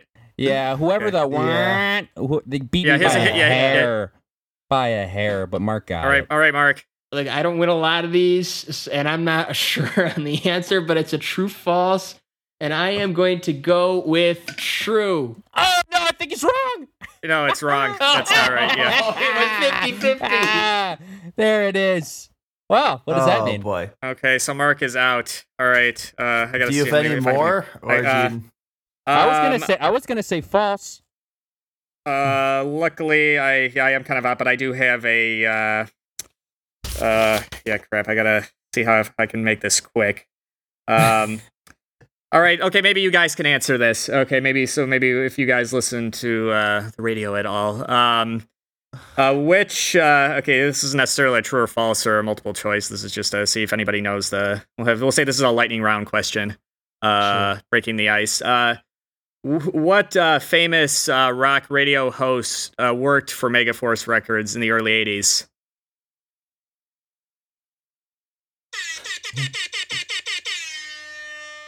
I'm gonna go with Eddie Trunk. You are right. there we go. That was a, that was a guess. That's worth a lot. That was Yeah. a guess. there we Yeah. go. You are correct. well, yeah, you got it then. Damn it. yeah, yeah. Wow. You guys God, I, put don't- your. I Uh, almost don't know if I want that because I don't know what I'm gonna pick now. okay. you could always use the extra terminate. Are you looking for a sale? You know, sell me your extra terminate. I'll buy it. Okay. All right, for those of you who don't know, uh, Love It or Flush It is our signature section. Maybe you've just skipped to this point. Who knows? Um, but Love It or Flush It is uh, basically where we have four choices for each track. We love it, we flush it, or we can buy it or terminate it. Buying it means it uh, ends up on your playlist. Terminating means that it should have never existed. It brings nothing to the band's career, and they should have never set pen to paper, put tape head to track, and put this on the record. It is that bad. It is gone. Uh, terminated from existence. Uh, and you have to terminate one and you have to buy one. Uh, as spoken for previously, Alex now has an extra buy or terminate. And Chris gets a free one every four albums because he asks the question. Chris, are you using it on this record? um, I think I'm gonna hold on. I'm gonna hold out. Yeah, for the Okay. next one. Yeah. Sounds good. Yeah. Alex, uh, the order is uh, Alex, Chris, Mark, Kevin. Take it away. Okay, well, let's start off. We'll start off with the intro, Hit the Lights. I'm going to go ahead and love this one. Uh, great, great intro to the career.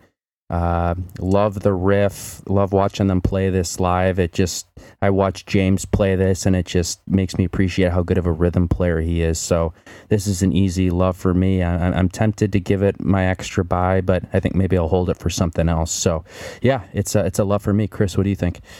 Uh, yeah, again, yeah, love it. Yeah, it's just a great opener to their yeah to the Metallica story. Yeah, that intro riff is a great kind of uh like acrobatic uh as far as thrash playing is concerned, and yeah, it's just it's a fun even with all of the kind of the cliche like Metallica singing about Metallica on this, and there's Yeah. and there's a couple of them on this record, but uh but here it's a little bit better. Uh, it's not as stated. It's kind of in, in the spirit of the live experience of a metal show. So yeah, I, I love it. Cool. Mark, what do you think? Uh, love it as well, and for uh, one reason that I hadn't mentioned, in that you can just read the song title and hear the song in your head. You really can. Yeah, you're I right. agree. Yeah. I agree. All right, Kev, what do you think? Uh, I'm gonna give it a love as well. Um, it- it's got a useless solo at the end of the song, but um, you know, overall, you know, I like the way it starts out the album. A ton of energy. You can't ask for anything more. Sure. Okay. Well, fair enough. I, I like it. Let's move on to the Four Horsemen. Uh, I'll go first. This is going to be my first buy. Uh, I think this might be my favorite song on the album. Uh, like I maybe hinted at earlier, when I saw them back in 09, I was really hoping to hear this one live. Uh, I remember I do have the live Shit Binge and Purge box set. The Oh, nice. huge Okay. box with the VHS tapes and the two CDs and the booklet and all that. And I remember loving this version of that song on that on that live record. So yeah, I, I love this one, and this is a buy for me. Chris, what do you think?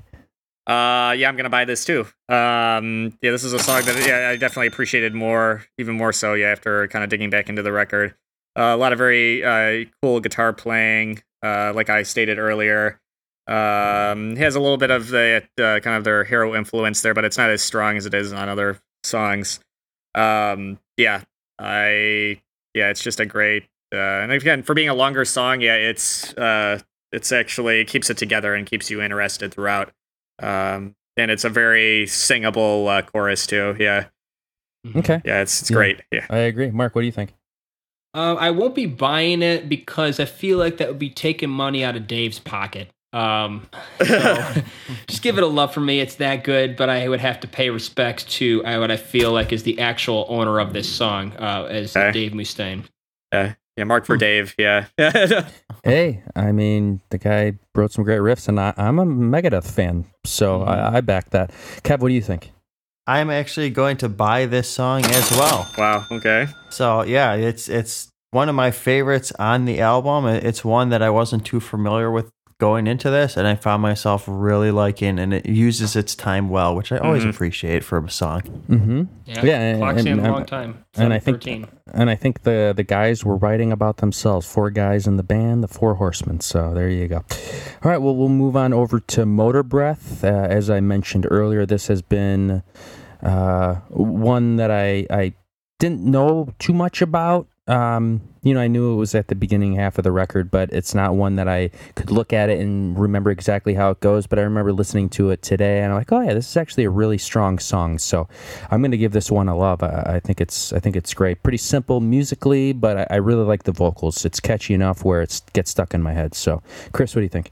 Um, yeah, if this were the 18 year old me uh, involved in this show, I was I probably would have bought Motorbreath. Yeah, just because that was yeah yeah that was one of my favorite songs as a, an early uh, up and coming guitar player. Uh, but uh, yeah, at this point, yeah, as a, just because I've evolved and have grown as a musician, uh, Theoretically. yeah, theoretically, I kind of I wouldn't say I'm yeah, but um, yeah, I I, I got to give it at least uh, some love because it yeah has that important place in my musical yeah history. So yeah, big love. Cool, awesome, Mark. What do you think? Break out the big T.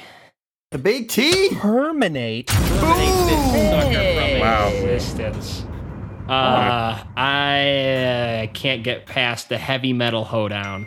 I'll just leave it at that. Okay, all right. Is it- just, don't you, actually- you- just you and you. yeah, okay. It- it- Back it's me up, my- Kevin. it's my turn, isn't it? Yeah. Well, it's funny because I was gonna say that I was. I'm looking at our list here, and I don't remember listening to this song, and that's sad because I listened to this album quite a few times. But I'm sure it's something like with chugging riffs and a bunch of weedle weedle solos. Where- but now I remember. Yeah, that's weedle weedle weedle weedle. Yeah. But now that you say heavy metal hoedown, I think that leaves me one option. Come on. God, Mark, you ruined it. You ruined a perfectly good song. Yeah. See now, now I remember what the song is, and I hate it. So- Yeah, this is a strong opinion song eh, where I the people are very entrenched in their just don't camps. Motor breath. yeah, it, make, Ugh. it makes me think of somebody with horrible breath. That's not a good image in my mind. okay. Yeah, Mega I- Motor, motorhead, motor breath. There you Yeah. go. Bad motor finger. I don't know. Yeah, yeah, yeah, yeah. All right, well, let's move on over to Jump in the Fire. Uh, I'm going to give this one a love. It's always been one of my favorite songs on the album. Uh, was considered a single, but I've always considered it to be a deep cut. Uh, one of the f- first songs off this record that I learned how to play on guitar, and I still love playing it to this day. I was playing it the other day, so I'll give it a love. for Chris? Uh, yeah, another big love for me. Yeah, this was another Stock is Rising song for me when I really kind of dug into it, uh, just with uh, kind of a more uh, kind of developed musical kind of uh, uh, or taste in music. Yeah, we're just kind of feeling those earlier 70s heavy rock influences in there. I thought that was very unique. So I got to give it a strong love. Awesome. Mark, what do you think?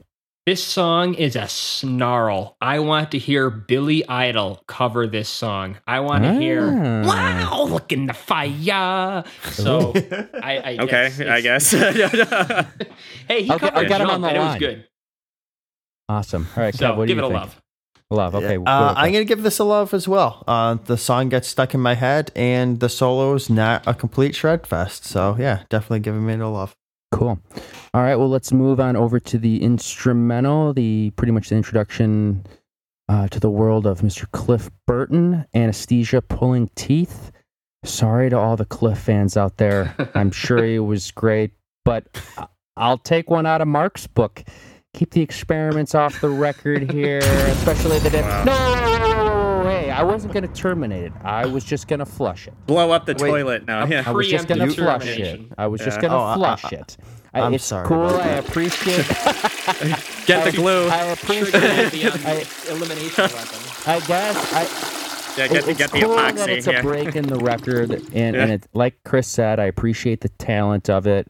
It's cool, but I don't know. I just appreciate the actual songs more on the record. I guess. Right. So yeah, that's where I'll stay. Chris, Yeah. what do you think? Yeah, I kind of agree with that. I know this. Uh, yeah, I know. I don't know if I can, if I can flush it. Um, I'm gonna give it a very, uh, a very soft, like, uh, A squeeze, Again. perhaps. A poke. Yeah. yeah, okay. I, I'm It's gonna give it a no. dead. Uh, yeah, I'm, I'm gonna give it a little bit of an elbow bump. Yeah, just because. Yeah, yeah. Uh, you gotta gotta represent the cliff here. You got to root for the Uh, bass player. Right. Yeah. Uh, yeah. Good guy who, yeah, was, yeah, as far as not counting this song, but whose musical contributions uh, to, to kind of elevate that band more than any other thrash band of that era. But, uh, but yeah, again, it's, you know, you didn't hear anybody doing this kind of, okay, especially in the metal realm in like the early 80s. I know you kind of saw it more in the later eras where, as far as technical bass players, uh, that could play well, maybe a little bit, maybe John Entwistle from the Who, but as far as in a metal context, nobody was doing this. So um, I'll give it to him. It's kind of uh, well constructed, even though if it is it is an experiment. Um, but uh, yeah, I gotta I gotta give it a little bit of a a little bit of a like. So yeah, keep it here. A warm Yeah. squeeze. All right. What Yeah, yeah, warm Mark? squeeze. Yeah, there we go. you, you know, Chris, you're making me almost feel bad for uh, planning to eliminate this from the uh, the set here. Yeah, I don't know that it would have been any better, but hey, Ed, we we talked about this a lot with Van Halen. That some of the um, experiments that should not have been on my vinyl that were on my vinyl actually did sometimes lead someplace, um, and you know, kind of made a little bit of sense in the context of side A, side B, and you know where Right. it went after that or wherever it went. Uh, I don't know that this goes anywhere into just some dumb drumming section. So like, I, I feel bad about the flush, but it just No, you it's yeah. I mean, like I come, said, you yeah. can yeah, you you can look at it Hey, we're objective, and that's the what rules of the show here. yeah. Yeah. I mean, we try to be objective here, and it, yeah, you could say, I mean, compared to everything else. I guess you could argue. I mean, it's kind of historically significant. Significant, I guess you could say. I mean, compared to like, it's not ultra base, but I mean, it's a little Vinnie Vincent Yeah. too, kind of mm. noodling. Yeah, agreed. All right, well, Kev, what do you think? Uh, this is this is the one that I would want to Dremel off the vinyl. Dremel Dremel. with precision. Worth breaking the vinyl because of this song. Th- th- There's, I, I don't I don't have any redeeming quality for it. The only note that I took down was garbage. Period. That- That's, that's all it says. I And did the re- only thing it goes into is whiplash. So I, I that doesn't even do anything. thing for me, either. yeah, it's not a good jump in. But Oh, uh, boy. But it was funny. I guess there, if if it, if it means anything, I guess this was something that from his high school days that he played like in I don't know if it was like in band like band class or whatever. So I guess it wasn't something that was written for the record. You know, it when wasn't I a fresh think idea. Metallica, I don't think band class. Yeah. Yeah, Okay. high, high school days. you gonna- are you- are gonna- they you- they are shouldn't gonna- be I brought this from spending the high time. school band. Are you gonna kill it now? No. Yeah. Okay, so here's here's maybe a redeeming quality of this song. Could it have No. replaced the intro? Shorten this song in half, make it two minutes, and replace the intro of "Hit the Lights." No, No. It's, it's I, I would Alright, I I would have tried. lifted the needle off the vinyl. Oh yeah. He's even trying. at two even He's at two minutes even at the that's Okay, it. maybe opening a Metallica record with a weird Yeah. bass solo. I tried. Okay, I feel bad for Cliff. Yeah. Yeah, the- I don't. He's a great bass player that made a mistake. right. Yeah. On a record. Yeah. No. no, no yeah. My vinyl. yeah.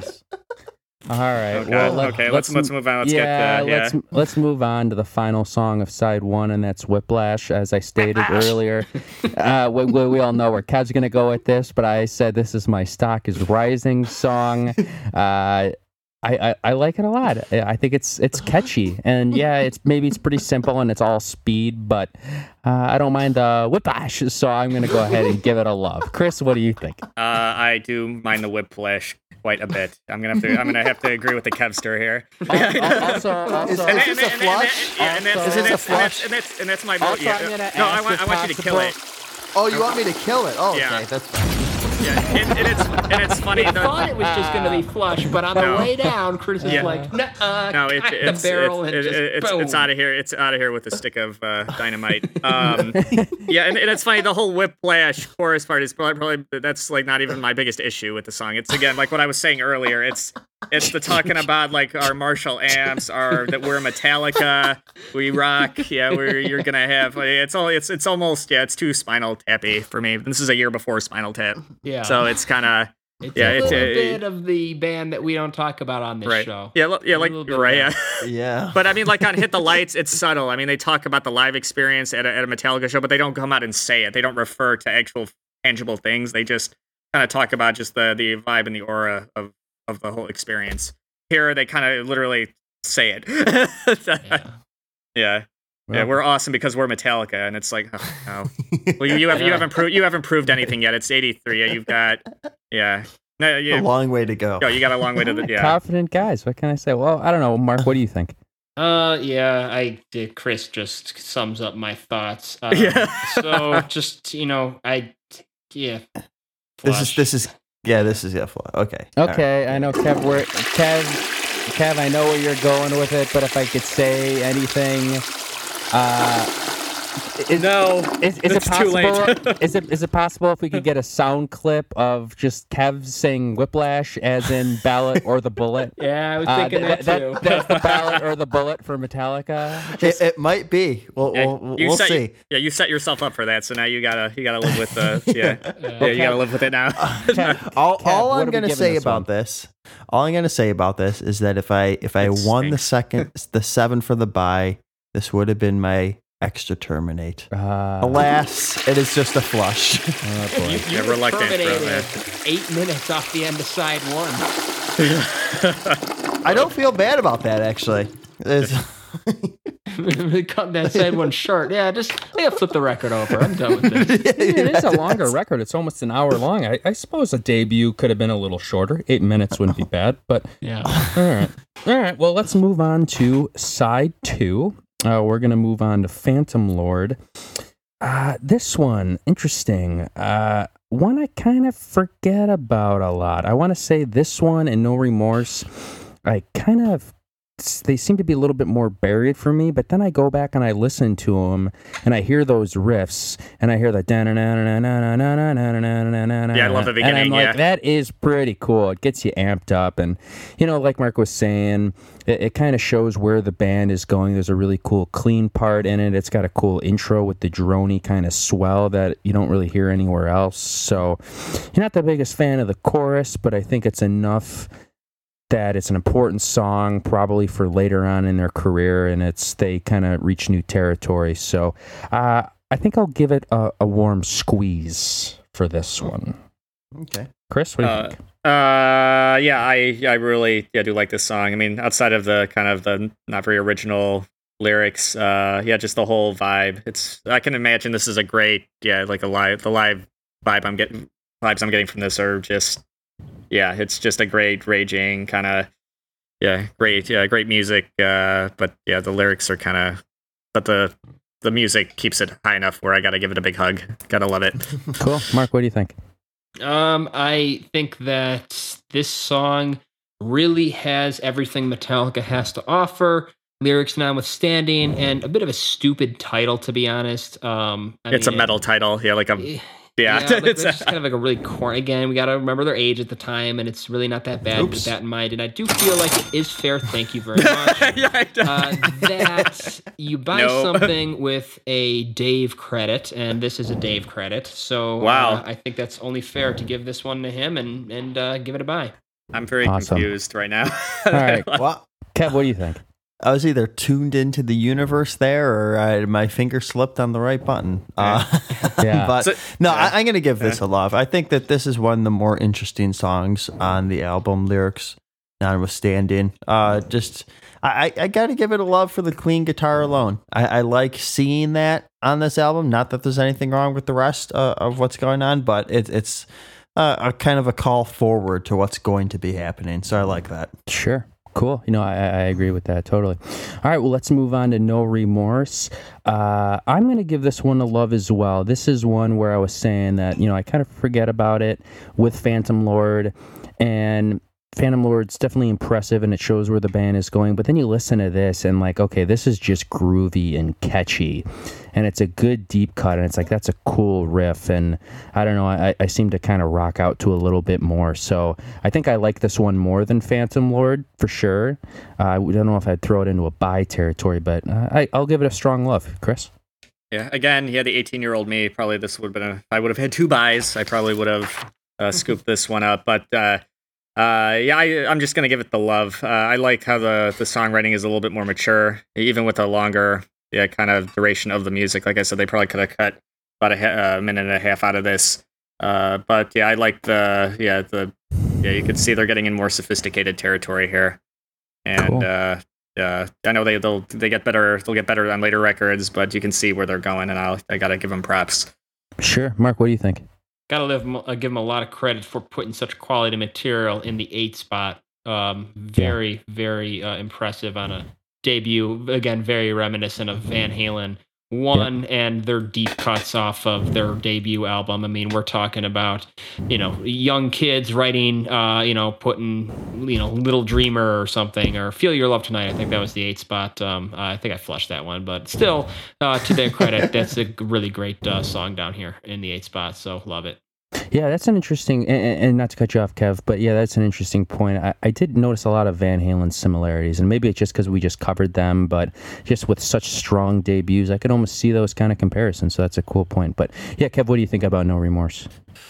Um, going into this, I probably would have flushed it to be honest with you, but I think the discussion has saved it for a warm squeeze. Yeah, that's what I'm gonna say. The solo section, the breakdown, make it a little bit more interesting than some of the other things going on here. So, yep, mark me down for a, a, a warm squeeze. Was that Cool. the song with the third solo? Chris. Yes, it was. yeah, Yeah, it was. That's that's that's the tough part. Yeah. That's that's that's what really wants me to pull the handle on this song. You know, because it's, it's, it's, over six minutes. Cut three of them. Come on.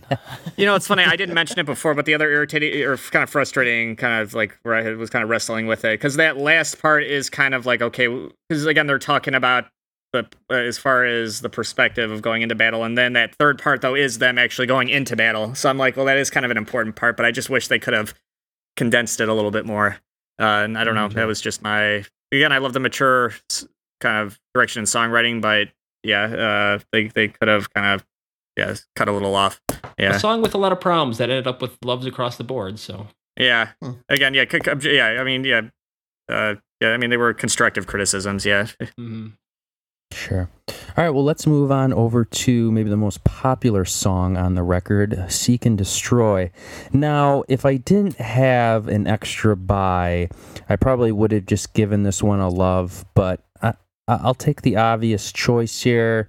We only got two songs left. I need to use it, so let's give it a buy. It's a strong song. It was an important, more one of the more important songs for me from a guitar playing standpoint when I was younger a one that I've played live before. It's still fun to play. There's great riffs all over. It's it's crazy how they, you know, comprise so many great riffs, iconic riffs into one song and made them flow so well. And it's a it's a concert staple, and I think it's a safe choice that if you're getting somebody into this band, this would be uh, a fair one to put on there. So maybe an obvious choice, but I'll give it a buy. Chris, what do you think?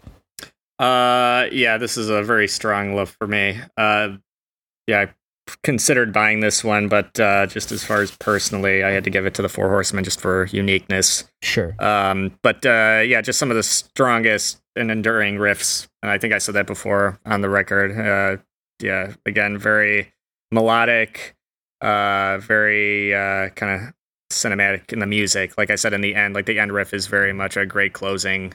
And I think that's what we were what we were discussing earlier. Would have this this been a should have this have been the closer for the record? Uh, and I think uh, yeah, it well deserves it, but unfortunately didn't get it. Uh, yeah, but uh, yeah, strong love for me. How about All you, right. Mark? Yeah. This was a song that um, I think that is probably the most interesting to see and to evaluate in terms of the. And I promise this will be the last Motley Crue versus Metallica comparison for this record. But the, uh, I mean that that the, that drum beat is straight up Tommy Lee, but the chorus is nothing like Motley Crue would ever do. Um, and just the call and response of it is just so you know, it, it buries the needle on the cool factor in a way that definitively says war Metallica in a way that, you know, Whiplash could never utter. Right. uh, if, if I had another buy, I think this one would be it. Even though it is the song, uh, I think it's a deep enough cut in their entire discography Right. to, um, you know, to consider it a deep cut. Uh, but all I have left is a love, so that's from me. Awesome. Yeah, that sounds very similar to me, Mark. So yeah, Kev, what do you think? Uh, there's pretty much not much more I can say. I, Yeah. I'm definitely going to give this one a love too. You guys covered all the points Yeah, here. just classic. Yeah, there's nothing. Yeah. yeah. Cool. All right, well, let's wrap it up with the final song on the record. And as you guys know, by uh, process of elimination, I have Terminate left. So I think that's where I'm going to go with Metal Militia. Give it the big T. Gonna be honest, it, it's one that I forget about a lot. Uh, You know, no offense to Dave. Uh, there is that one little riff in there that I do think is pretty cool. But I mean, if they're trying to go for a song that's just fast, that's gonna get a mosh pit going. I think they they did it better with Whiplash. So they I don't know if they needed to write this one. I think they kind of covered that idea on Whiplash. So that's where my terminate comes from. What do you think, Chris? Yeah, I wouldn't go as far as to terminate. Well, not that I, I already used up mine, but uh, yeah, this is one of those. yeah, I, I gotta flesh it, and it's one of those. Yeah, keep uh, uh, songs about metal off my re- metal record. It's just, it's it's just too. Yeah, it's it's kind of yeah, got too much of that cheese factor. Not as much as Whiplash, but uh, um, yeah, Priest. N- And still, even with Judas Priest, I mean, it was still cheesy enough, but they got away with it a lot more. Maybe it was because of Rob's The vocals. Brits kind can of do it a lot better Yeah. than the Americans. Right, exactly, and uh, and I feel bad. It sounds like James's vocals are just toast at this point. It just seems like he's not. It feel- yeah, it feels like he's on the verge of a yeah, like a cold or a sore throat. yeah, Interesting. yeah. All right, Mark, so what do you yeah, think about? Uh, I got to give Alicia. more credit to Dave here. Um, you know, this this song might be a bit of cheese, and that kind of bothered me elsewhere. But I think there were more factors than the other one, the other ones that led me to flush them. And this song still bites. It's still a, a, a raw uh, metal track on a debut, and I don't think it should be the closer. But I don't think that's good enough to send it to the sewers. So uh, maybe a poke, maybe a warm squeeze. Uh, for me. Oh, you. Kev, let's wrap it up. Final opinion on the album. What do you think? Uh, let's see. If I had a third terminate for some Wow. reason, Yeah, uh, we go. thi- this would have been it. but but uh, I we don't offer three terminates ever, so I guess I'm just gonna have to flush this. Oh We're- boy. We're in control. We can re- we can rewrite the rules. I know. Interesting. I'm the only one who uh, is, is, is, I guess, mature enough to leave the album as it is ending with Metal Militia. So I wish I had a funny say I comment. love Yeah. Met- that I. I, I, I, I might have said this when you were gone, but I said it's hard to take a song in 2020 seriously that's called Metal Militia. yeah, I mean, it's got that kind of makes me think of Quiet Riot a bit. I don't know why. Yeah, I could see that. We are marching for our metal. Don't take my I don't metal know. from me. Yeah, like, I, yeah, Mark. Yeah, I don't know if, if that was when you walked away, but I, but I, That video. Yeah. yeah, but but I, but yeah, but this immediately made me think of on Painkiller, the Metal Meltdown song. Yeah, Chris, which is it, yeah, which is pretty. It's pretty cheesy. I mean, even the even the the the chorus is "Here comes the metal." metal." Yeah, it's got that real kind of like, yeah, that uh, yeah, that, again, yeah. I mean, that's why we refer to Spinal Tap. It, it's got that written all over it, just soaking in it. Well, yeah, Yeah. I mean, they, they were Yeah. too big by the time Decline of Western Civilization came out. Sorry, Yeah. Dave, you ended up in the film. Metallica was not going to have any part of that, but you know they they weren't that far off. I mean, like you know, you hear maybe a little bit of Odin here and there, and and you hear a little bit of you know, little bit of foot in the hair metal, but you know, it it definitely uh, you know, kicks ass where it needs to kick ass, and uh, you know, it's it's an album that I think deserves an eight. You know, I, I think maybe a seven point five on retrospect. Anybody else changing their uh, their their out of tens uh, based on the uh, track by track? Mm. Uh, I think I'll stick stay at an eight. It's still uh, uh still important enough to me, and still has the, some of those great riffs. Yeah, I gotta keep it uh, in the Mm-hmm. uh in the uh, higher echelons of the ten out of ten. Yeah. Alex, you still uh, seven point five? Yeah, I, I think so. Uh, like I said, it's it's a top three Metallica record, but uh, it is number three for me. So I want to save some of my higher ratings for my my first and second Metallica record, which may Give surprise some little people, may not. But yeah, I'll, I'll keep it at that for now. Kevin, you still at a five? That wonderful. Oh yeah, Okay. A- a- absolutely. Way way too much mindless shredding on this album. Yeah. Way more than I thought it was going to be. And Even, and even for a debut. I'm sorry, maybe maybe I did, you know, I I can see maybe when when this came out. Okay, yeah. But now it's just like I can't take it. I honestly I was riding in the car with this and I was getting into Motorbreath, jumping the fire, whiplash, and I'm like I, I can't take these songs anymore. And then the next song. I'm like, I- and, and and if we're talking about metal from 1983, I'd rather put on Queensryche's EP, yeah, that's and that's true. all I'm saying. Wow. Okay. Okay. I'd rather put on "Shout at the Devil." Yeah. well, yeah. I probably would too. There's, there's, yeah, it's it's uh interesting uh, kind of little. Uh, you know, I was reading a little bit this week about the rivalry between Guns N' Roses and um, Nirvana, and you know, two bands that you typically would not put on the same map, even if they were kind of breaking at the same time or roughly kind of on the charts at the same time. Yeah. I feel like you might be able to do a little bit of that comparison with Metallica and Motley Crue. Sorry, I had to throw one more in there, but uh, I mean, these bands were basically I- leading the charge for uh, heavy metal. I think in Right. America at uh, at the, in the early '80s. So you, are you talking about in the context of the history of heavy music, not as far as like commercial performance? You're just talking about as far as two bands that were leading the musical revolution Yeah, I mean, of heavier again, music. you know, okay. we're, we're not a part of that generation, but Yeah. I feel like if you were 13, 14, 15 years old and you wanted to rebel and you wanted to just crank some metal, um, back in that era, these were the two go-to uh, you know places to to to, Yeah. to put on. I mean, they had killer album covers, and you know, obviously the image of Motley Crue is very different than the image of Metallica. But um, you know, a lot of these bands like Pantera, you, go back into their history, and they are you know Yeah. they don't It's look a the fa- same. But Yeah, it's a fascinating story. But yeah, no, I agree. And that, uh, uh, and even with Motley Crue, yeah, Shout at the Devil is such a kind of, I don't think they ever really got back to that anywhere else in their, yeah, yeah, that was kind of like almost weird, like the second album, like the end of an era for them. Yeah. Yep. Yeah. And, and Metallica really, and they both had that Bob Rock massive album, but Metal or Mot- Motley Crue, just for many other reasons, just never really uh, became that generational, multi generational, iconic trend. Right. Um. Uh, uh. You know, people put them behind Van Halen for sure when it comes to setting the LA scene. Mm-hmm. Mm-hmm.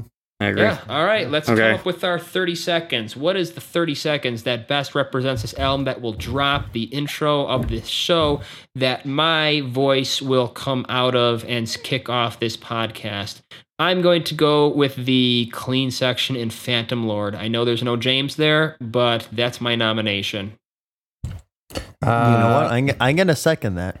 You're gonna go with that. I'm gonna go with uh, Kevin's sound bit of just him going whiplash. yeah, Uh, no, not not not not not n- not from the studio version. Uh, just Kevin saying it. yeah, From the funny. I, version. I might Yeah. have to, uh, you know, Mark, you agree uh, with you. I was going to go with uh, kind of that clean descending solo riff in Four Horsemen, but that is more a, a Black Sabbath influence versus like Metallica it, at this point with this record in 1983. Uh, so yeah, maybe uh, yeah, the clean part in Phantom Lord, yeah, that uh, uh, yeah, it's definitely very kind of unique in a album that has a lot of how did Kevin do it? A lot of blah blah blah blah. blah, blah. yeah. Every once in a while, yeah, it's nice to get that. And again, you'd see it a lot later. Again, on yeah, uh, some of the more uh, the following records, but uh, it w- much appreciated seeing it here at least a couple of times. Yeah, just those kind of cool little yeah. Uh, Something you just can't go wrong with. It's just, Yeah. uh, you know, the cool factor is high. The future, uh, you know, uh, I guess future proofness of it. Um, you know, there, there's, there's no way that that wasn't. They didn't hear that and say we're gonna keep doing that. That works. Mm-hmm. Yeah, I mean, I Mhm. guess I don't really have any strong opinions on what it could be.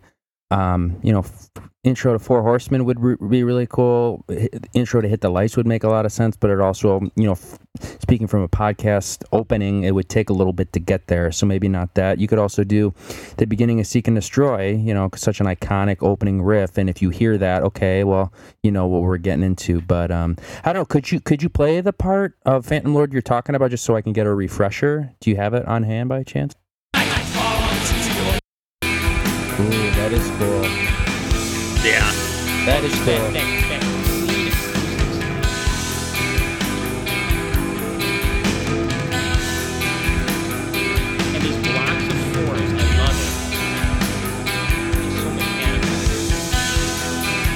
And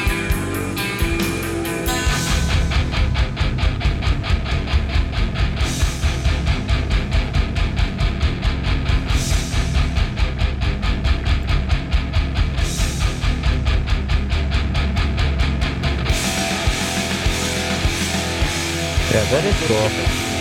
And even that probably, I don't think the riffing on there was ever as heavy as that. Like after that clean part, I don't think Mhm. there you got it was almost like what you saw later on, like on Ride the Lightning, and that kind of where it really is chunky. It's not that overly kind of bright, kind of yeah, kind of metal tone of that era. Uh, not that it didn't wonder- have that, not that it didn't have that cutting effect, but it was much chunkier. Well, uh, you have to wonder whether or not they took that to Bob Rock um, and just said, you know, or if he heard that and and just started thinking, you know, what can I do with that? This band's got potential, and here's what a super producer uh, could elevate, uh, you know, could bring this uh, uh, to basically the forefront. So, uh, you know, I think uh, I think we're in agreement then on this section. Yeah. Sure. Sure. Yeah. Absolutely. Okay, we got it. All right. Uh, thanks for listening. Uh, it's been fun with another debut, and we are going to be moving straight ahead next week uh, to 1984's Ride the Lightning. Just a year ahead, we'll be taking you from 1983 to 1984 Um, you know, a, an interesting album in its own right. Uh, kind of another forgotten one for me, but I think that uh, going through it, um, you know, it'll be a very interesting track by track to kind of get away from the very popular songs on the record and bring you the deep cuts every bit of them. Uh, looking forward to it. Uh, and our good friend, a friend Dave Mustaine, is still going to be um, bringing tracks to this record. So Maybe we get him on the show. Yeah, I think I think we should hear. I'm sure that sure that would be a very colorful discussion. Yeah. yeah, yeah. Strong opinions, and I'd love to hear some from him too.